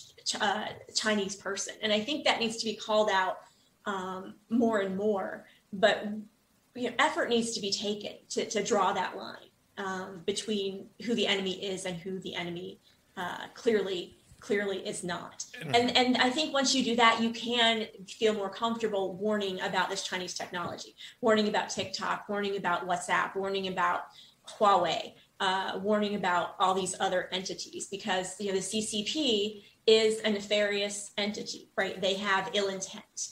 Um, they want to use that ill intent, not just against Americans, but against uh, freedom-loving people anywhere, everywhere. And that includes in China. So I, I just think that there, that we need to up our, our, I don't like to use this word, but our propaganda game, uh, if you will. Um, our messaging, ways, yeah. Yeah, our messaging in ways that, that benefit us, but also benefit the Chinese people, because they're victims here in, mm-hmm. in this. I think it's, uh, I mean, you're absolutely right. And we, we can definitely improve the messaging and, and the counter narratives too. Uh, though it, it's quite humorous to me to watch like Chinese government officials try to like play the victim of racism as if the Han Chinese are this oppressed ethnic minority. It's like, no guys, you're the ethnic majority. like, exactly. Like not, knock it off with this. Um, it, it's not that, again, it's not to say there isn't, you know, anti-Asian racism in America, but Um, the Chinese government is they, they they are playing up that narrative, as Dave oh, yeah. mentions. They they know that's a, a pressure point in our society um, that yeah. they can go after and try to like guilt us or shame us um, right. to, to as a as a smokescreen for their uh, their intelligence operations. Oh, absolutely. And I think it's also fair to say that, you know, you would have to at least consider that some of the anecdotes, you know, of Chinese people who are here in the United States saying, I was walking down the street and somebody spit at me, calling me, you know, telling me to go back to Wuhan, telling me I was carrying a virus, right? You have to to expect that at yeah, least some yeah. of those are contrived, are, you know, people being people being forced to say those things and make those allegations simply because it is divisive. Uh-huh. Uh, it does. It does stir up, you know, uh, some some political strife, and, you know, gives ammunition to people on one side of the political aisle or or another. Right. Uh, so, and, and China will, you know, they absolutely will stir up political strife if if they can. They tried to in the fifties and sixties under Mao. They tried to stir up uh, uh, racial um, issues between blacks and whites, and it was unsuccessful. Um, and and that doesn't mean that they've given up trying. Right. Being a parent can be really challenging. It's normal to feel uncertain about whether you're doing the right things to raise healthy and happy children. That's why Child and Family Resource Network focuses on connecting pregnant parents and those with kids under the age of five with free support services to help them build confidence in their parenting journey. Everyone deserves to have someone they can turn to for support with parenting. Visit child and family resource network dot org today. Being a parent can be really challenging. It's normal to feel uncertain about whether you're doing the right things to raise healthy and happy children. That's why Child and Family Resource Network focuses on connecting pregnant parents and those with kids under the age of five with free support services to help them build confidence in their parenting journey. Everyone deserves to have someone they can turn to for support with parenting. Visit child and family resource network dot org today. So there are, um, it, you know, it took us a long time, I think, um, but we, in my opinion, Gail, and I, I'd like to hear what you think, we are starting to finally take some steps forward to push back. Um, I, I don't I'm, don't know if you've seen some of the indictments that have hit over the last year or so. Um, there was actually a guy from Brooklyn running for Congress Uh, who is uh, ethnically Chinese, and the Chinese intelligence hired private investigators to, like, follow him around. There were even plots to, like, beat him and other people up. Um, yeah, yeah, this stuff's for, this stuff happens. Uh, you know, we, we have seen some of these, some uh, prosecutions. The F B I has had a hell of an uphill battle trying to prosecute people yeah. for espionage. I mean, espionage yeah. is a hard hurdle to clear in the American yeah. legal system. Um, but I was wondering what you think of some of these uh, some of these counterintelligence uh, investigations that have come up in, in recent years, and some of these indictments that have hit. Um, you know, I know. Gosh, I, I mean, my first response, the first thing going through my head was, I'm surprised there's not more of them. Yeah. Right. Because I mean, really, if you think about it, it seems like there's a lot more of them, but I think it's because they've they've happened in a short shorter period of time. But like, there's really just not like for, right. as, for as active as the M S S is here, for as active as you know anyone who's even remotely informed on Thank about you. what China is trying to do inside the U S. The number of, of espionage cases are very very small. There was one here in Tennessee recently where I think uh, he worked at. Uh, I guess U T at the University of Tennessee, and he was accused of not having um, reported the fact that some of the funding he got was from a state-owned enterprise in China. Um, like it was not even something he thought of. So, but because he didn't report it, uh, he was accused of uh, some kind of espionage. Like he was under suspicion, and like they they took him to trial. Um, and they had to walk that back. Basically, that he he was cleared, uh, thankfully. But it was long and it was painful. And how do you redeem your reputation because of that, mm-hmm. right? So, um, so I think that there is a. On one hand, I want to say that there's not enough attention being paid to these cases. Mm-hmm. I mean, to the to the fact that, that this is happening, uh, that there's probably way more instances of. of this kind of bullying, of this kind of espionage, of this kind of strong-arm tactics that are going uh, unreported, or at least that we don't know about. Maybe the F B I is aware of. But at the same time, I think that there's such a fear. We've, we've stoked such a fear of Chinese who may still have an accent. So they, you know, you, you know, they weren't born here. They're first-generation Chinese in America. I think that there's this expectation that they're all spies. So I think that there's also a little bit of a negative consequence here um, that is counterproductive, because the more the more cases that are kicked out, right, the more times someone is cleared of the thing that they were accused of doing, it's going to be the, the bar just keeps getting higher and higher, and people are going to be less and less willing to bring these cases. And some of the cases are going to be legit. So like I, it just as a, as a dynamic, it makes me really. Uh, really nervous, and I hope that these the cases that are out there are being, uh, you know, w- well sourced, well investigated, and will be prosecuted with good evidence, uh, as opposed to just being things that stir up additional, uh, additional strife and additional tension. Um, what do you, I know what do you think of the? I mean, I don't want to say they botched the cases. I mean, the F B I has tried to prosecute a number of people and failed, and yeah. I mean, like I, I said, I, I think the. I think it, getting an espionage conviction is quite difficult. Like I was reading a book recently about a, a case of um, a Polish intelligence operative uh, during the Cold War, recruited somebody in, in an American in the aerospace industry. The F B I got that guy the in the aerospace industry to confess. He did a written confession for the F B I. Then he agreed to wear a wire and went and got the Polish uh, intelligence handler to say things on on the on the uh, audio recording um, about this transfer of information that they had going. And the F B I almost that case almost got blown. Like it, it, they they were it was very dicey whether or not they were going to get a conviction. This was back, I guess, in the nineteen eighties, late late seventies, early eighties. Um, yeah, it, it's more difficult than I think John Q. Public understands to to convict a spy in this country. Um, but yeah. I was wondering, I was wondering what you think of some of these cases, what you make of them. I mean, is the F B I botching the cases? Is it just that the legal thresholds are so high that they have to meet, or or is it just that these people they're prosecuting are probably innocent? I think it's a li- I think it's a mix of most of those things, honestly. Um, I mean, it is. You know, how do you prove, as I understand it, to prove an, an espionage charge, you you have to prove motive, you have to have, you know, prove connections, you have to have all of that, and you have to be able to, you know, prove it beyond a shadow of a doubt, right? So it's really hard.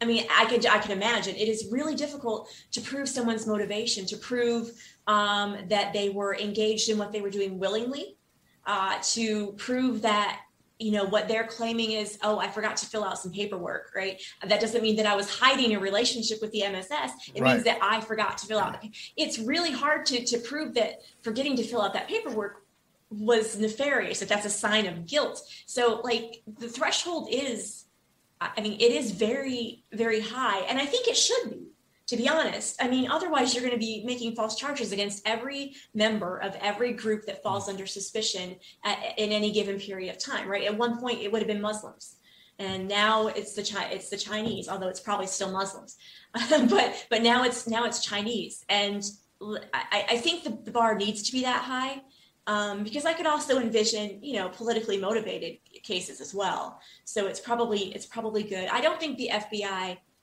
um is in the habit of botching cases, but I, I could imagine there being a lot of pressure um to to catch the person who is the spy. Did not want to be the guy who who let them get away um because they didn't look hard enough or were too sympathetic, right? You, I mean, that would be a career blowing move, I would think. So, I mean, the pressure when you know that, you know, the China threat, the China M S S threat, the China infiltration of our universities and corporations and, and nuclear labs, when that is hyped all the time, you don't want to be the guy who allows someone who actually is a spy to continue to work in one of those places. Right, right.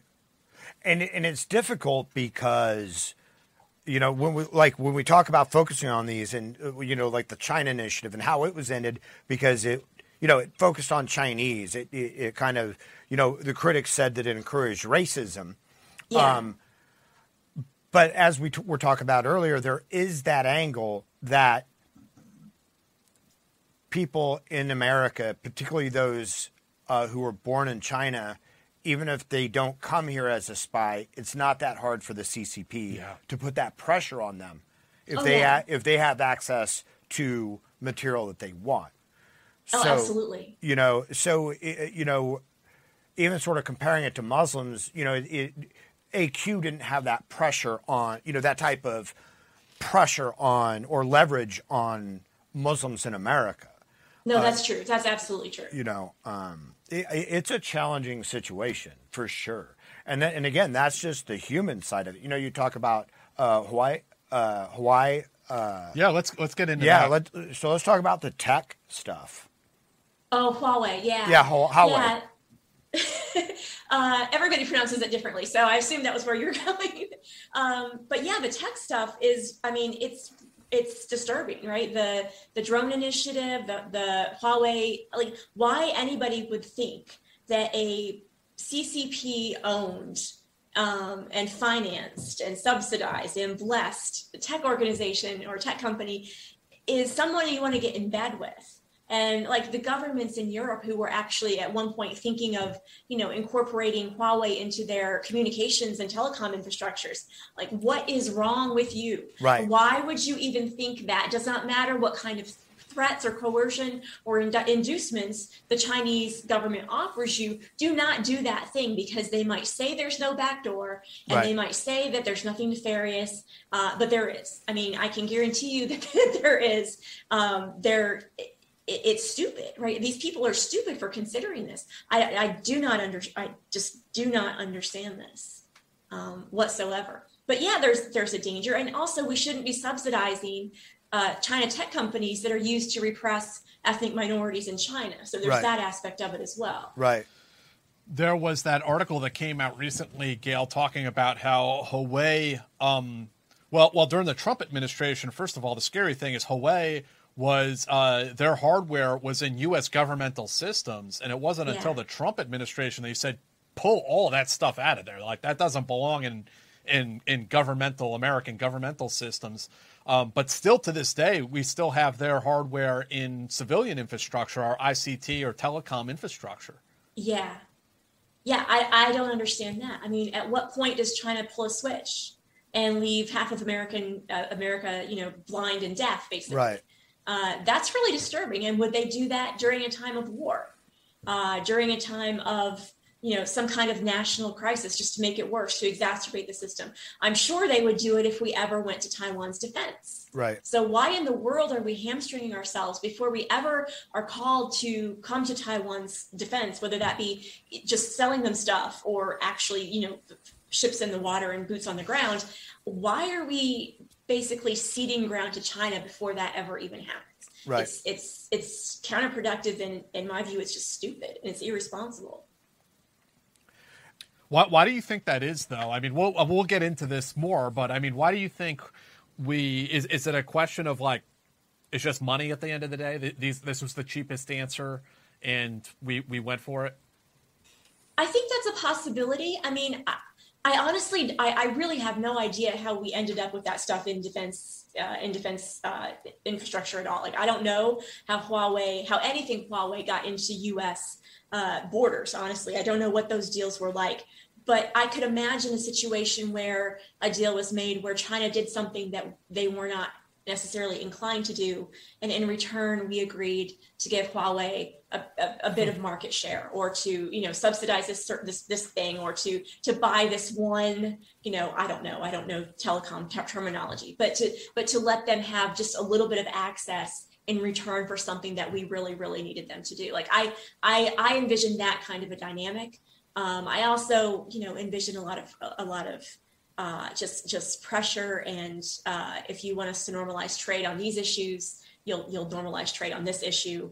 Uh, we shouldn't be banned from government procurement contracts, uh, all that that kind of stuff. So um, you know, and again, that may they may play the racial card too. There, you you you're just keeping us out because we're we're Chinese, and you think that our product is inferior.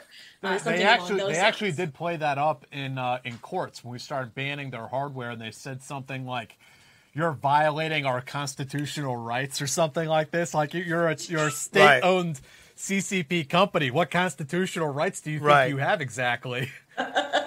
Absolutely none. Yeah. But yeah, but but exactly. And it's, you know, there could be, they may have, like D O D may have done some kind of study and thought, okay, well, we can mitigate any potential harm from this one thing, right? I mean, I'm not saying that happens. I don't know that that happened. But, like, I can imagine scenarios a deal, where... Yeah. Yeah, where a deal like that is made. Um, otherwise, I have no clue, because it is just so counterproductive. It's so harmful to national security. I don't know what possessed anyone to do it. Well, we had to have gotten something out of it. Uh, um, there's, I, I suspect there is a much bigger story there with um, uh, what was the term, the technology transfers that started in the nineteen nineties. Um, but that, I, yeah, I do think there's a whole other story there. But um, as far as kind of like fighting back against this, again, we have started maybe twenty years too late, but begun making some tepid steps in the right direction, I think. Could you talk a little bit about the Supply Chain Resiliency Initiative um, that has kicked off, um, uh, and, and kind of how that hopes to counteract some of this? The effort to uh, to get elements, key elements um, uh, of our supply chain I, I, out of China. I, uh, pharma- and, pharmaceuticals and other and, things. Yeah. Uh, t- chips and all of those things.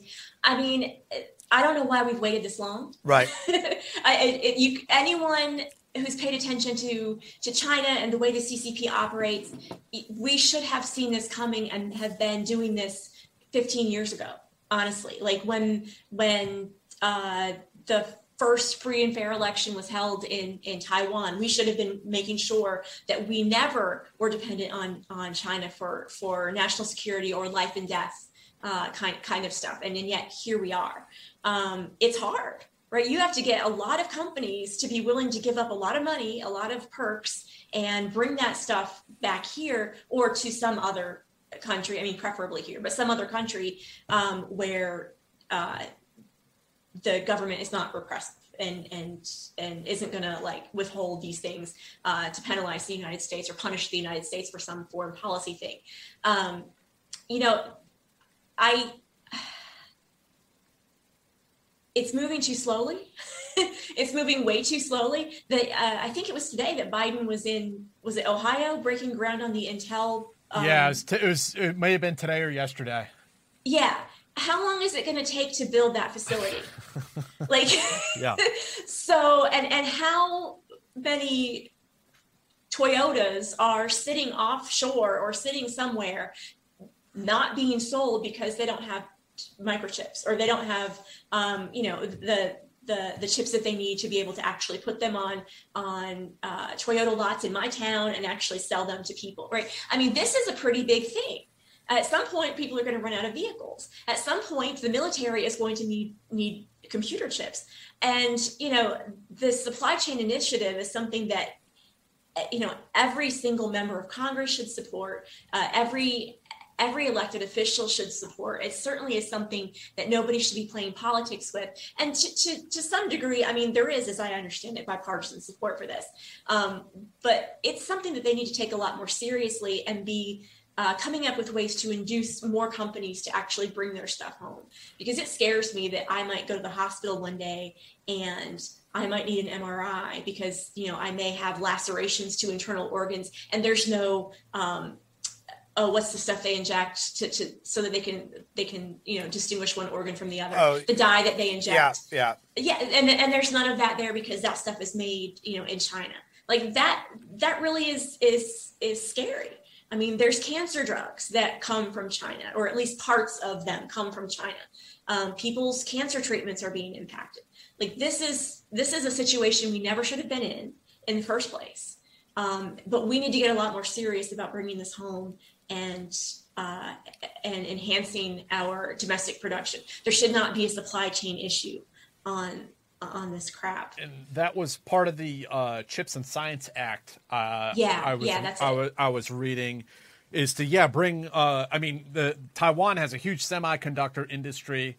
Um, we're we're kosher with them, but if a war pops off, obviously that that might be cut right off to us. So bring some of the – start making the chips here, uh, but also there are parts of that act that prohibit um, these companies we're trying to inject money into to develop a domestic industry to prevent them from taking that technology at the U S taxpayer expense to China, as some of right them are wont to do. Um, right. Exactly. And China, one blockade, you know, for for a week, for a month, for a year, how long is it going to take? Taiwan can't export any of that stuff. Right. Um, from from Taiwan. Um, so, you know, we've been talking about scenarios. The government talks about scenarios. They war game these things.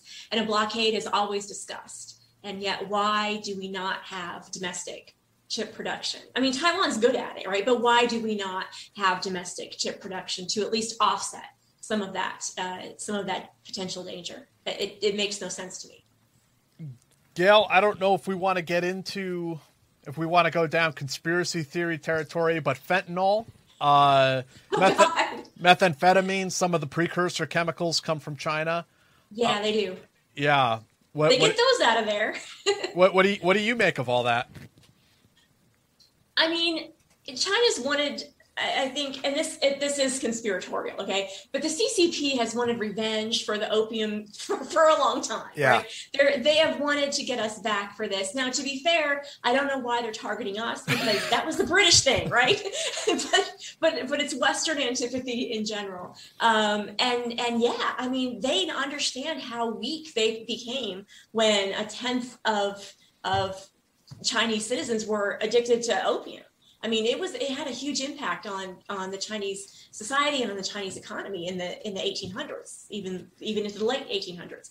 So this is something, you know, if they can get Americans addicted or or facilitate the addiction that already exists.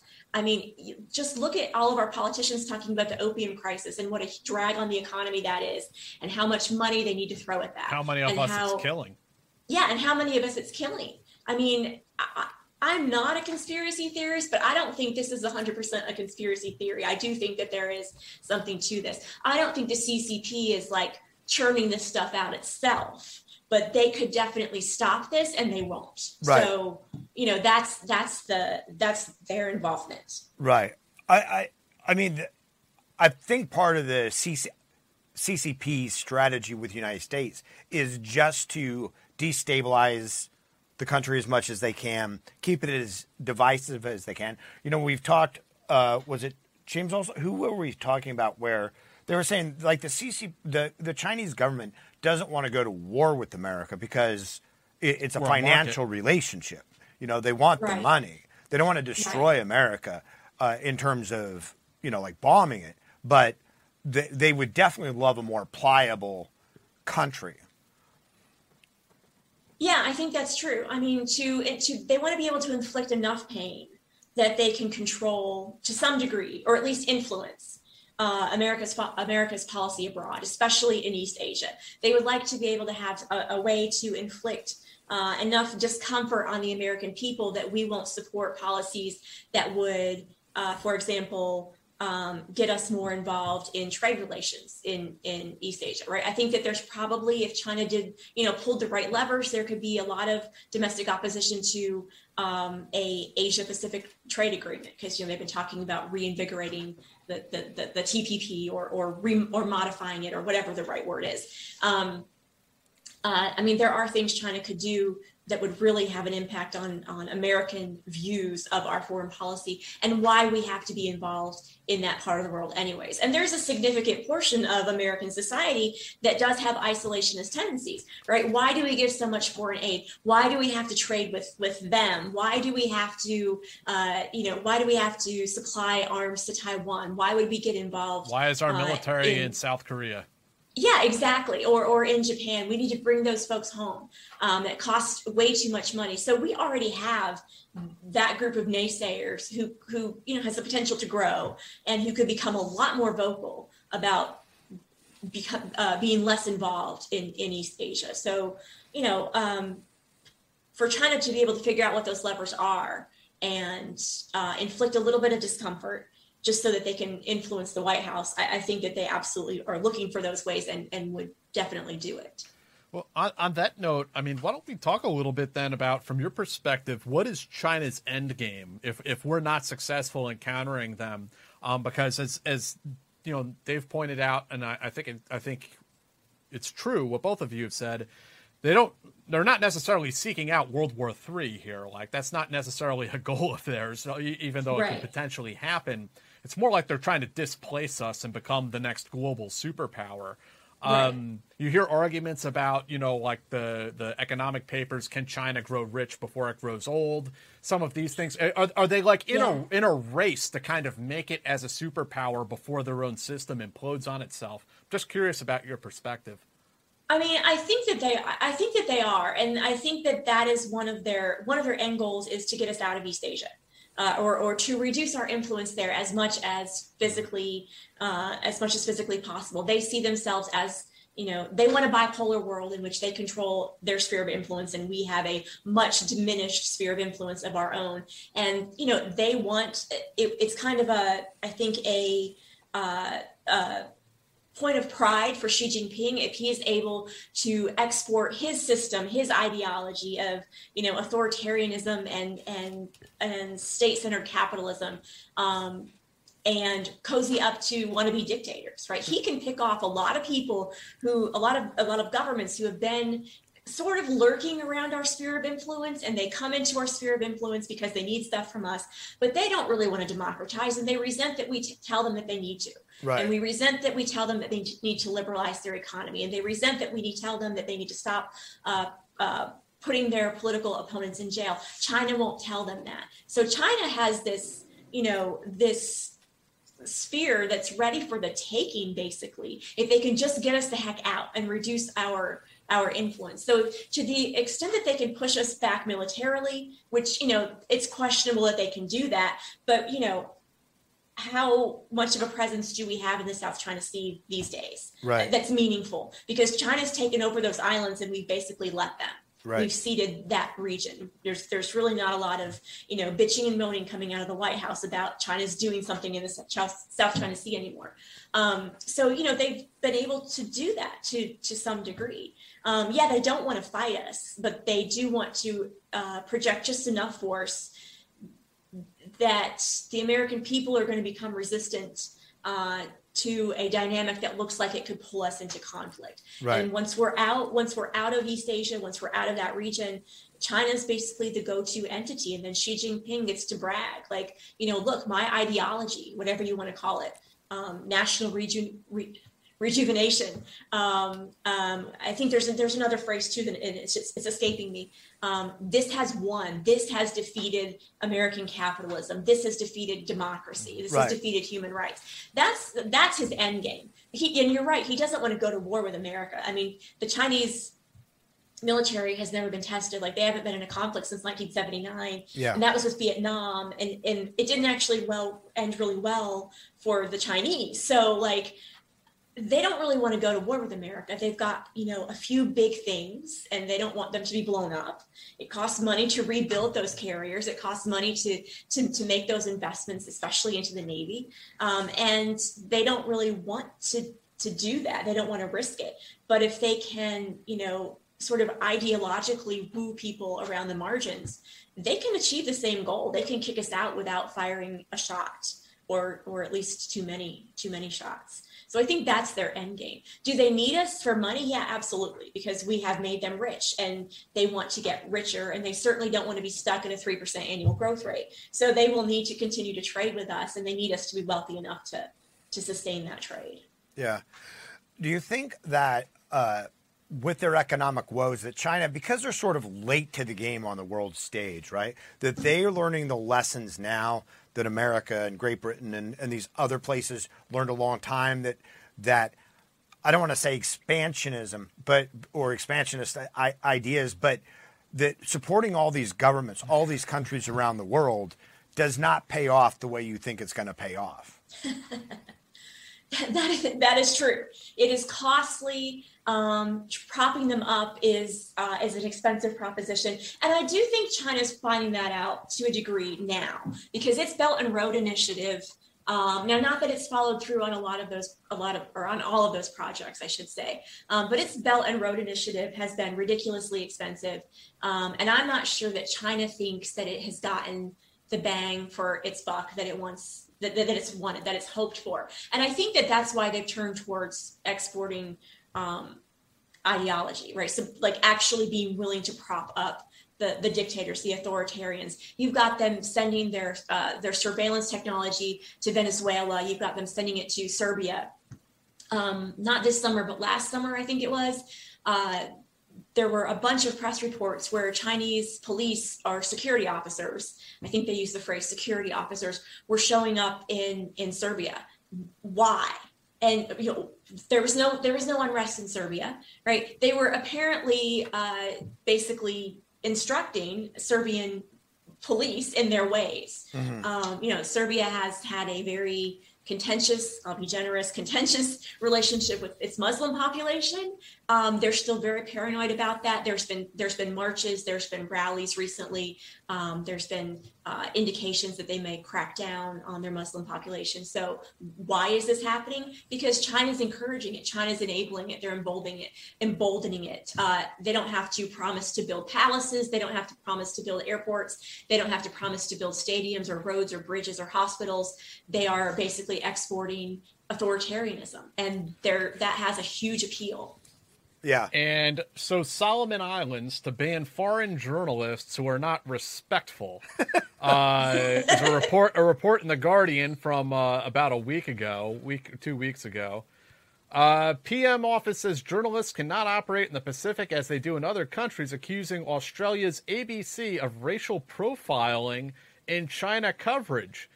So it seems that the P R C was able to put some pressure on the government of the Solomon Islands to get favorable press coverage, uh, yeah. expo- exporting their ideology.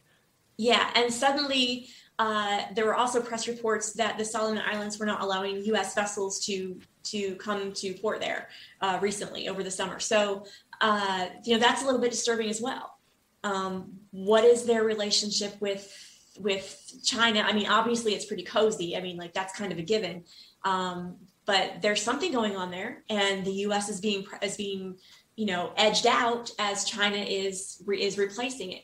You can see the conflict or the, the the tensions over this play out in Australia. I mean, there is a lot of Chinese pressure on the Australian government to stifle, especially at universities of all places, which which should be the bastion of free speech, um, uh, to, to stifle student speech, student-led speech that is critical of China's persecution of the Uyghurs. And you'll have, you know, P R C, uh, C C P thugs who show up in these protests or at these vigils or at these panel conversations, and uh, they're pretty abusive. If, if verbal abuse doesn't work, they will resort to physical abuse. And Australian universities basically do nothing except for uh, penalize the students who were speaking out using their free speech. So, you know, how in the world is that happening in a country as free as Australia? Well, Australia sees potential writing on the wall. If the U S isn't able to project power in East Asia, as as as it has in the past, they may have to forge a new relationship with China, and it's not in their interest to have uh, continued hostility, continued bad blood they have between to choose Australia their strategic and, partner. Yeah, exactly, and and they're going to choose to not be at war, and they're going to choose to not have exports cut off because China is their biggest trading partner. Um, and, and that kind of makes sense, but that's I mean that's what's at risk. Australia is, as you know, is part of the Five Eyes. Um, we, we don't want to lose that relationship. Do, do right. you think Australia is starting to swing uh, towards uh, or swing away from China further towards the United States? Uh, they're buying our submarines. They're buying the F thirty-five. It, it seems uh, we do our, uh, geez, what is it? Talisman Sabre is the yearly uh, exercise we do with the Aussies. Um, I, yeah, I mean, the, the, the relationship with the U S is still clearly very robust, but these things are starting to happen around the perimeter. Mm-hmm. Um, that makes me wonder how much longer um, is it going to be before Australia is going to, you know, kind of pull back on these things, like not be as, I don't want to say reliable, but not be as uh, as close to the U S in terms of, of defense and national security as it has before, simply because when China sees it, China applies some kind of economic pressure or some kind of, of other pressure. Um, the, the pressure may be to Australian citizens in, in China. I mean, there are several Australian citizens who are detained in China who have no no hope of getting out um, uh, of prison simply because they're married, their spouse is a Uyghur or um, another uh, another ethnic minority in China, and the Australian government doesn't have the clout to to negotiate their release right now. I, I don't see the relationship diminishing like today, like this year, but I think it's a Over very a real. Long term, it's even midterm. I think it's a very real possibility. Fellas out there in the chat, um, get your questions in quickly, uh, and I'll I'll try to ask them since we got an expert here. Uh, great opportunity. Um, let's talk for a moment a little bit about uh, your experiences with Guantanamo, and uh, you were for a while at, at C I A part of a task force that was looking into. Um, ways to potentially shut down Guantanamo Bay, the prison at Guantanamo Bay, uh, during yeah. the Obama administration. Can you tell us a little bit about that and your continued involvement in it? So we basically, I was basically on a task force that was charged with providing intelligence support, for lack of a better phrase, to the the people who were making the decisions about who to transfer, right? Because because before you can close the prison, you have to find a place for the current inhabitants of that prison to stay. So Obama wanted to step up the transfer process, um, hoping, I think, over time that if the numbers dwindled low enough, Congress would realize how silly it is to be paying, you know, millions of hundreds of millions of dollars every year to house five guys, right? Mm-hmm. That's just silly. You know, relax the legislation and bring those five guys to a prison in the United States. So, so I was on a on a task force that was designed to provide intelligence support to that process, uh, to the, the periodic review board process, basically. Um, it, it sort of collapsed on itself a little bit. It was, uh, nobody really knew how that process was going to work. Uh, so we ended up um, uh, being less involved in each detainee's Uh, decision-making process uh, and more involved in just providing intelligence support as uh, uh, principals downtown, defense secretaries, whomever, uh, the, the special envoys for Guantanamo, as they needed guidance and help, um, uh, intelligence support as they were negotiating uh, settlement agreements. So there was that aspect of it uh, that came into play at the end of my stint. So I did that for, for two years um, and, and, and then left, because as you are Uh, providing support to this process, you're also reading some pretty, pretty disturbing things about torture that, you know, the American government uh, engaged in. Um, and it was, you know, it was pretty overwhelming after a while. So uh, I, I opted to leave and to come teach and uh, to spend some time uh, lobbying, basically, to for eventual closure and to support the detainees who've been, who've been cleared and transferred. Was that why you left C I A? Because that, that, you know, peering into those files kind of just soured your impression of the intelligence community to that point?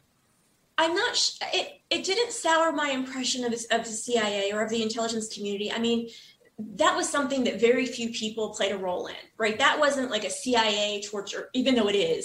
I mean, it, it, the C I A did not torture. A very small number of people contracted with the C I A or by the C I A engaged in torture and pushed this torture program, right? I this is something I agonized over for like six years before I before I finally left. What is my moral obligation here? Because because I know that this thing that some people in my agency did is wrong, but I didn't do the wrong thing, and I think I can still make a contribution. So when I actually went to go work on this task force, that was me trying to kind of make sense of it in my mind and um, like do the honorable thing, right? I really felt strongly that that shouldn't have happened. I can help to, to a very small degree, try to make right. You can't make this right, but but try to bring justice maybe and get people out, uh, try to support that process. Um, but yeah, that is why I left, because once you start once you know the gravity, once you know the depth of what we did, once you know how far beyond what was authorized, it, the program really went, uh, it's, you need to go talk about that, right? I, I felt like, like from a moral standpoint, to just leave the task force and go back to a regular, you know, analytic job, I would be, I would be, you know, not, not fulfilling my obligation as a human being to these men, some of whom I believed and still do are very innocent, had nothing to do with terrorism, yet were, were brutally abused by us. And we're still in that hellhole, right? I, I feel like as someone from C I A who had seen these things, who had read these documents, that I was in a position that gave me maybe a little more credibility. Um, right, I'm not a defense attorney for for a Guantanamo detainee. I'm not a human rights activist. I'm not somebody who goes out there and bashes U S national security policy. I'm not anti-C I A. I want my students to go work there, right? I'm not any. I'm not some like left-wing bleeding heart liberal. But but what we did was wrong, and so I think that having that C I A background gives me a little bit of different perspective and a little bit of Uh, maybe some additional credibility that some other folks might not have, and I feel I do feel obligated to bring to to, to give voice to that. Uh, how how have you done that outside the agency? I mean, what what form has that take? Um, uh, call it activism, if you will, um, or advocacy. I've written, I mean, I mean, on my own, I've written open letters to to President Biden. I've I've written articles. I've written op-eds. I've given interviews. Um, not just here in the U S, but in Australia, uh, and I think I think we talked about this in an, art, uh, an interview I did in the South Korean media. Um, right, this comes up. This comes up a lot. I support uh, and, and make people aware of, of efforts to support Guantanamo detainees who've been released, because when when we transfer these men, in most cases they go to countries that are totally new to them, and you know, the government says Slovenia that, or someplace. Yeah, like that. Yeah, yeah, Serbia. I mean, how would you like to be resettled in Serbia, knowing that they have issues with, with their own Muslim population? I mean, the, the conditions are not always great for, for these men who who leave. Uh, uh, Mohamedou Slahi goes back to Mauritania and Little does he know there's an agreement between the Mauritanian government and the U S to not uh, allow him to leave for at least two years, right? He can't have a passport. And then the Mauritanians were, he says, were pressured beyond that two years to not give him travel papers. And he needed to leave Mauritania to get uh, to get health care, but he couldn't get there, right? So, so making people aware of those things, um, you know, trying to uh, lead a, a call, which is frustrating, for reparations, because, uh, you know, if you want people who you once accused of terrorism to go on and live productive lives, isn't it not, is it not in your best interest to to give them a means to support themselves and their families? It seems to be like like it is. And I mean, these most of these men were never terrorists to begin with. But when you release these people, you sure make them targets for for people who might want to suck them into something and capitalize maybe on ill feelings that they have or their lack of financial resources. I mean, you, you put them out there in pretty um, sketchy situations sometimes. And to the credit of many of these men who are, I've had the privilege of becoming acquainted with and are incredibly good people, uh, you know, they brush, the, if they're approached, they brush that stuff off. I mean, these are, these are men who want to make the world a better place. Um, um, And I would have loved to have known them before their Guantanamo experience. I can only imagine what they were like then. Um, but yeah, so I mean, I tried to do this. I've, I was, I was honored to be asked to consult on a project that the Center for Ethics and the Rule of Law is doing. That's actually going to be released on Monday. Um, that basically lays out a path forward for the Biden administration to proceed in closing Guantanamo prison. Um, there'll be a, there'll be a event at the National Press Club Monday night. If people are in D C, it is open to the public. I hope they'll come see it or come, come listen to the speakers. I will not be speaking, but some friends will, um, and, and you'll get to see that uh, and, and read that report. Um, you know, I've I've lobbied in Congress uh, uh, th- through writing. Um, I'll be going to Cong- to the House and Senate uh, offices on on Monday with some folks um, to do to do some some of that in person. So, I mean, this is something that I feel. Uh, an obligation to do as as what I hope is a decent human being, but also as an American. I mean, you know, this stuff was done in my name, in all of our names. Mm-hmm. And to the extent that I can at least help to shine a light on it and uh, bring some kind of justice, then then I think that, that that's something that I should be doing. It's, uh, you know, it's, it's interesting because it was such... Yeah, like I spent a, a few months in Guantanamo in the beginning there, and it mm. is, it was it was there was such a vast range of detainees there because yeah. every Arab that was in Afghanistan got rolled up, and yeah. and a lot of the Arabs that were in Afghanistan weren't there as really a part. They weren't there as part of Al Qaeda. They were like Yemenis farmers who had no money. And they're, you know, and then a speaker from the Taliban or whomever would come to their mosque and say, hey, you know, if you don't have money, we'll give you a job. Uh, if you don't, you know, yeah. we'll give you a wife. We have plenty of available women in Afghanistan for these for these guys who in these countries getting married was not really a, a proposition. You know, it wasn't a possibility for them because of poverty right. and, and how the whole marriage thing works. And then right. when they got rolled up by Dostum and those guys, uh, they they were subjected to a lot of really, really bad things. Um, yeah. Because the Afghanis associated every Arab with Al-Qaeda, with the Taliban. Um, and so once these guys would get to Afghanistan, the Taliban would take their passports so right. they couldn't leave.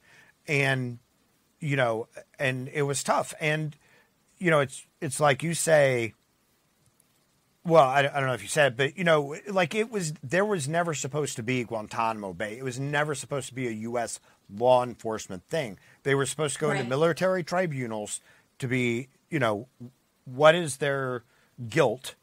Uh, right. Are they guilty? And then sentencing. Right. Uh, yeah. Exactly. And but but because... They, I mean, a, a significant number of people in the Bush administration wanted a place to interrogate people that they believed were high-value detainees, and they didn't want them to be anywhere near the U S Constitution. Right? Right. They had to put them somewhere. So, you know, Guantanamo seems like like a great place. And once you have it open for some people, why not just start you know, sending everyone there, because you really don't know who you've rolled up. Right. I mean, you, you, and, and there's a, there's a surplus of people being arrested. Right. Um, and, you know, there's, there's a lot of, you know, a lot of fear uh, that, that, that we decided to, to, to give into during, during those years. And, and while I understand the fear to some degree, like, it was wrong. How do we not trust our military? How do we not trust our our intelligence community? Yeah, I mean, obviously nine eleven happens and it was horrible and there was a failure at some level, and we could debate that another time. Um, but but the the idea that that was going to happen a second time is was really, really, that was really small, right? We we were on top of stuff. You didn't need to engage in torture to get information about uh, about future plots. There are things you can do to make the country more secure so that buildings are not going to come down again. And yet we didn't trust that we could do that. We didn't trust the, the security apparatus. We didn't trust the judicial system. We didn't trust the intelligence community. We we, we chose to give in to fear. Um, and, you know, once you do that, now we're stuck. Now it's, you know, uh, Saturday is the twenty-first anniversary of, of nine eleven, and the families, the victims' families and the victims themselves, they don't have justice, because there's this military tribunal process that is that is totally a farce. Um, but, you know, they're, they're still in pretrial hearings. I, I'm not even sure if, if after the actual trial for the nine eleven uh, accused is, is scheduled yet. It was for a while, but then COVID, you know, deterred that and delayed that. Um, you know, this is a very, a very real problem, and people wouldn't bring them to the United States because you don't want them to have constitutional rights, and you right. can't introduce torture tainted evidence in, in a court. Um, but you can, to some degree, in military uh, proceedings, which is also a problem. Um, I mean, that there's no United States legal proceeding anywhere where torture tainted evidence should be should be allowed to be introduced. Uh, the, the defense attorneys are not allowed to have access to the information that the prosecuting attorneys have have access to. They can't see certain health records of detainees. They can't, of their own clients. They can't see uh, torture records of their clients. They can't, uh, the, the, the clients themselves, the accused themselves, can't get on the stand and testify uh, about the torture that they experienced, right? Because their memories are classified, uh, and that program is classified. Like, this is not, is not justice. This is just not justice. Gail, is it, what are the nuances, though, about trying like trying these people in a U S court of law, or putting them in a U S prison, um, or returning them to their countries uh, for judgment there? Are, are the, what are the nuances around that? Like, why is this process difficult? Well, so if you bring them to the U S, uh, you know, they will have constitutional rights. They will have every due process right that an American citizen has, essentially. And there are a lot of people who do not want to see that happened, because, and this is kind of ironic, but because those due process rights, as they play out, can delay a trial, they can delay judicial proceedings, uh, they, in some instances, will result in evidence that, that cannot be introduced because it was torture tainted. Um, and so there's a belief that if they access the federal court system, they will not be found guilty. Now, I mean, there may be something to that. I, I personally believe that, at least in the case of of at least several of the plotters, that, that I don't think that there's a chance that they're going to be found innocent, right? Um, because there's been statements that they themselves have willingly, seem to have willingly uh, made in legal proceedings elsewhere. Um, when you have people on videotape bragging about the, the crimes that they committed, I, I think that, that that's probably not something that's going to be kicked out of, of a judicial proceeding. Um, but then the issue of, of sending some of these people back to their own countries for trial, we can't do that under international law. Now, ironically, there's a lot of things that you can't do under international law that we did do when it comes to these men, um, but you can't do that under international law if you believe that they will be unfairly persecuted or injured or tortured. And that is a very real concern for uh, men from several of these countries. So uh, finding places for them to go, even the men who are already cleared, Um, that's a really big concern. Uh, where do you send um, the Pakistanis? Where do you send, you, can, you can't send Yemenis back to Yemen uh, because of, of the, the civil war and the terrorist activity there. So like, what to do with those people is a very real uh, consideration. And if you send them to third countries, do you ask third countries to incarcerate them? Uh, there are some problems with that under international law as well. Um, do you do you simply release them, clear them for release? And there's twenty-one men who are cleared for release now. Uh, and apparently the State Department is negotiating uh, with countries to try to find countries to take those men.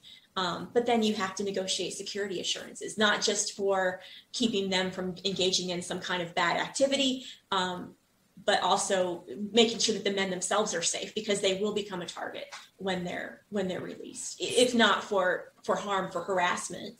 So for yourself and other people who are, you know, are passionate about this this issue, what are some of the solutions that that you that you put forward, or that other people put forward, when it comes to those issues?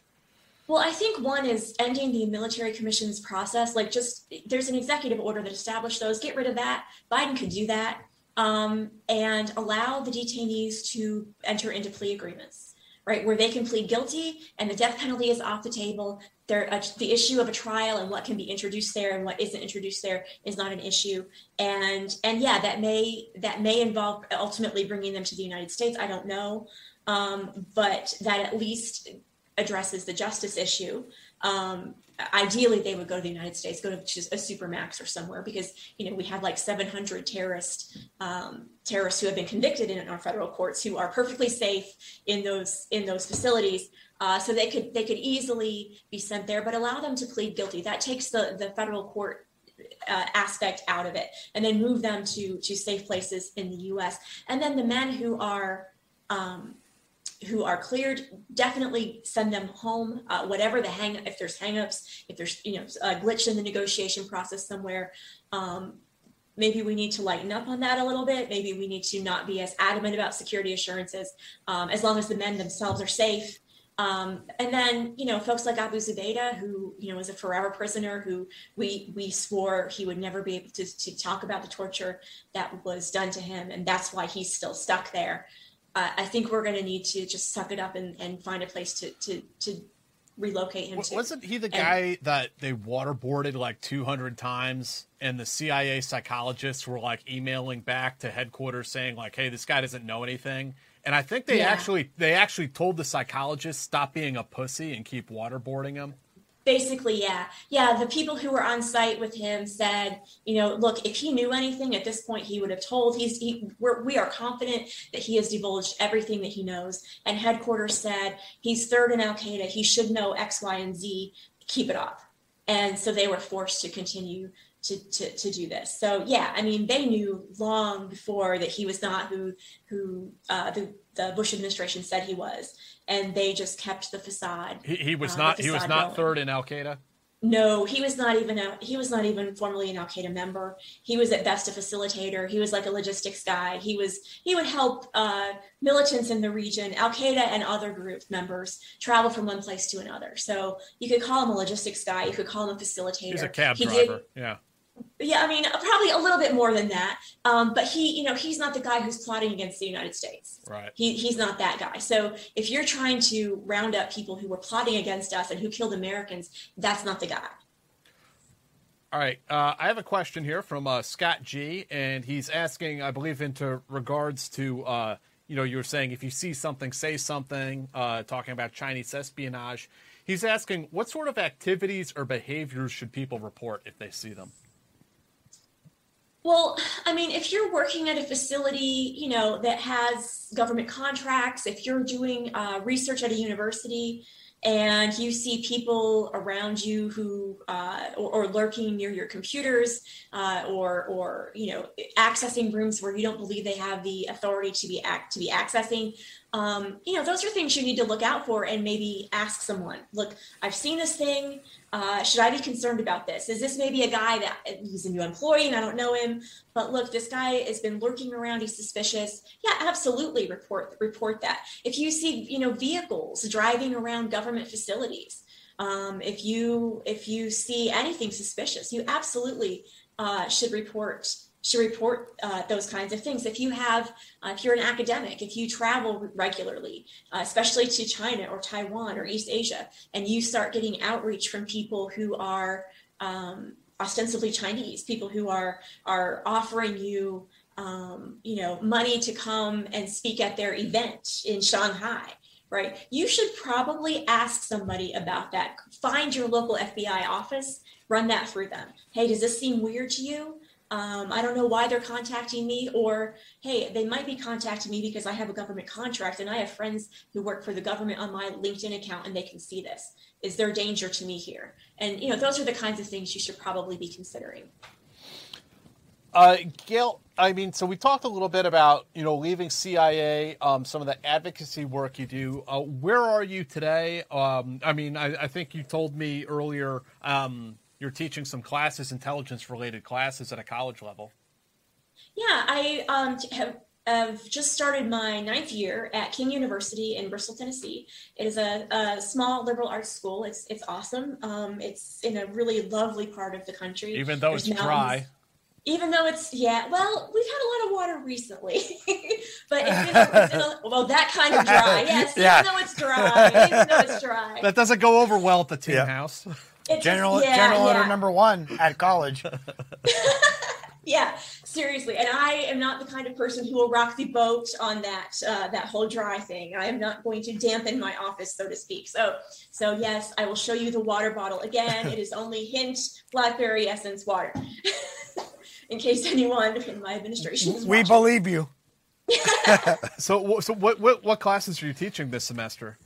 So I'm teaching uh, a class in espionage and intelligence. It's kind of an overview of everything the intelligence community does. And we'll talk about analysis and intelligence failures and covert action and all of that stuff. Um, I'm also teaching uh, an uh, introduction to intelligence analysis class. Uh, we're learning how to write analytic sentences right now. They're frustrated with me, and that's okay. They will get it. Uh, and then I'm teaching a class on uh, security challenges, um, which focuses on uh, the, the North Korea threat, uh, the rise of authoritarianism. And we're talking a little bit about the China stuff, actually, because of the Pelosi trip. I felt like I needed to, to bring that up. And actually, I also teach an American government class just because I want everybody to be as enthusiastic about being an American as I am. Um, and uh, I enjoy teaching that material. So it's, it, a, it's a breath of fresh air. Is it difficult uh, teaching subjects like that because of like partisanship in the classes, whether it's the left or the right, because people are into a narrative and they believe one thing and and, and they'll they'll argue, you know, just in, in the, yeah. jo- those general terms? Yeah, it is. It is hard. I mean, like... I always make sure that on the first day I tell students, you do not have to agree with me on anything. I mean, you have to, you, th- there are facts that you need to understand are facts, right? Mm-hmm. And I'm not going to tolerate conspiracy theories, right? I, I, you know, January sixth was an insurrection. Please do not tell me it was Antifa, that kind of stuff. Um, you know, there, the, there is no community of living organisms on the moon, right? There are things that we need to all agree with, that the earth is not flat. Um, but beyond that, Uh, you know, you don't have to, if I, if students are able to figure out what side of the political aisle I fall on. Um, and, you know, I was, I'll be honest, I was a Biden delegate in twenty twenty and that was public. So it's really hard for them to not know, but like, I'm not going to wear Biden t-shirts into the classroom. I'm not going to, you know, talk about that experience uh, very, very much, at least. I think I did uh, maybe to a handful of students who, who know me well. Mm-hmm. Um, but I tell them, you know, you're not, your grade does not depend on you agreeing with me. Your grade in this class depends on whether or not you can uh, master the material, make a coherent argument, and back it up. And, and that's all I care about. As long as you can do that and use legitimate sources and you know why you believe what you believe, then we're good. Uh, I, I'm here to teach you how to think, not what to think. Mm-hmm. Um, and I think if people are focusing on weeding out truth from fiction, then I think that there is a pretty broad swath of information where, where we will all agree. So, but yeah, it is hard sometimes because you don't want to use partisan examples. But, you know, to be honest, when you talk about the rise of authoritarianism, it's really hard to not talk about Trump. Mm-hmm. I mean, it, it, it's hard to not talk about the Trumpist element of the Republican Party. And I mean, I'm very clear. I, I was a Republican for longer than I was a Democrat. Um, I left the Republican Party because of torture. Uh, so, so that was my, my biggest, the biggest sticking point. Um, and I haven't gone back because most of them haven't really renounced it. Um, so Uh, so that's where that's where I am. And I mean, it is hard to get your mind around some of these things. And I certainly don't want to be, you know, confrontational on, on anything that seems to be to be partisan. And I think I do pretty well. I've never had students complain to me about this. I've never had uh, my my chair or any administrators come and complain and say, hey, a student told me, you know, blah, blah, blah, you said this in class. So when I do use partisan examples, you know, we, I, I put a caveat on it. Like today in class, I talked to, we were talking about disinformation, and I talked about Hunter Biden's laptop, right? And, and you know, remember the letter that a bunch of intelligence professionals signed mm-hmm. that said that it had all the hallmarks of a Russian disinformation campaign or a Russian information campaign. I can't remember right. the language they used. I talked about what that might mean, right? How, how is that, how is that statement true? Right. E- even if the laptop is real, and I will give you that it probably is, even if the pictures are real, even if the content is is is real, or at least most of it is, how can it still be part of a disinformation campaign? So we talk about how that could be, right? That you're you're you're releasing things without context, you're releasing things with the intent to hurt and you know one group of people and help another group of people. Um, it's being introduced by nefarious actors who have a, a political goal in mind, right? So there's all of these reasons why why that is very true, that it, that it almost certainly is part of a Russian or some disinformation campaign. That doesn't mean that parts of it can't also be true. So, you know, you, there is kind of a, of a fine line that you walk. Um, but, but, you know, we need to give college students some credit. I think most of them are willing to, to, to consider multiple Uh, perspectives. Um, and as long as they understand that they don't have to agree with right. anyone. Yeah. Yeah. I mean, honestly, like if they're in college, the, their ability to engage in discourse, whatever, whatever they believe, or not necessarily yeah. whatever they believe, but to question things and, you know, is it's important, right? It it is important. I mean, that's a skill, right? Knowing that you you have the right to question. As an American, we should be asking questions of our government and about why we believe certain things. And, and I mean, it, across all aspects of our life, why do I do this? Why do we believe this? Why is this a tradition? What does this thing mean? I mean, we should all be asking those questions far more, uh, far more than we do, but we just shouldn't go looking for the answers, with, you know, on conspiracy websites, on, on InfoWars, or, you know, in, in, in that in that vein. So, I get I get all the truth from freedom eagle dot r u. It's right it's right there. Oh really? Because I get mine from free, free, freedom eagle dot c n. You you can't so. you can't trust the lamestream media, all right? I um, mean really.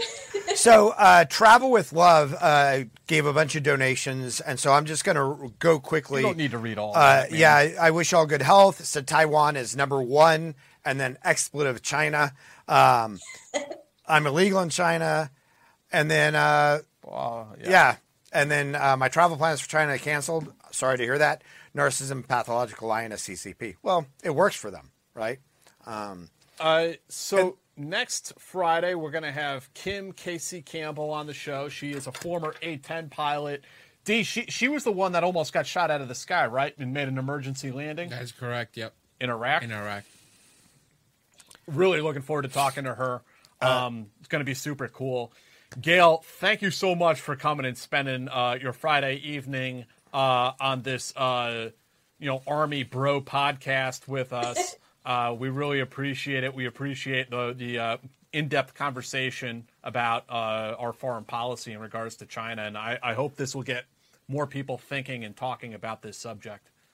Well, thank you so much for having me. I have really enjoyed this. I like to I like to talk about China, so uh, uh, or anything else national security related. So anytime, um, it's been, it's been my pleasure. Thank you so much. Yeah, absolutely. We'll have to do it again sometime. You know, I'll, I'll be in touch. I'll I'll be inboxing you, bothering you about things. There's there's little doubt in my mind. Awesome. All right, and make sure you sign up for Gail's classes if you're over there at uh, King's College. Awesome. Yeah, get educated. The more the merrier. That's right. What's that, D? I, oh, Isaac had a question. Oh boy, I didn't see him. Uh, okay, there's there's a couple alibis. I, there's a couple alibis. Yeah, some of us are really political. Uh, Ask one that's uh, not. Oh, the P R C hacks us, and we hack them, and it goes on. But has Israel ever taken a shot at them, and can they do more damage? I, and and maybe not just Israel, but but You know, I think that Americans, like, we tend to see ourselves engaged in this solo fight against China, right, in terms of us yeah. against them. Are there other countries that are actively working against, like, Chinese efforts as diligently as we are, if we are doing it diligently? So, like, I can't speak to that concretely, but what I do know is China has been moving closer to Iran in terms of both military, like, like defense kind of relationships and uh, intelligence sharing relationships. So if I'm Israel and I know that China is getting closer to one of my, you know, to the enemy that wants to push me into the sea, right? I am, I'm absolutely going to be engaging in some uh, some targeting of China in, in some way, because they're going to have information on my enemy. They're not probably going to share it with me, but I can probably take that information. Um, so I would I would assume with near certainty that that's going on. Yeah. All right, guys. We'll see all of you next week. Gail, again, thank you, and uh, take care. We'll see you guys then. Thanks, everybody.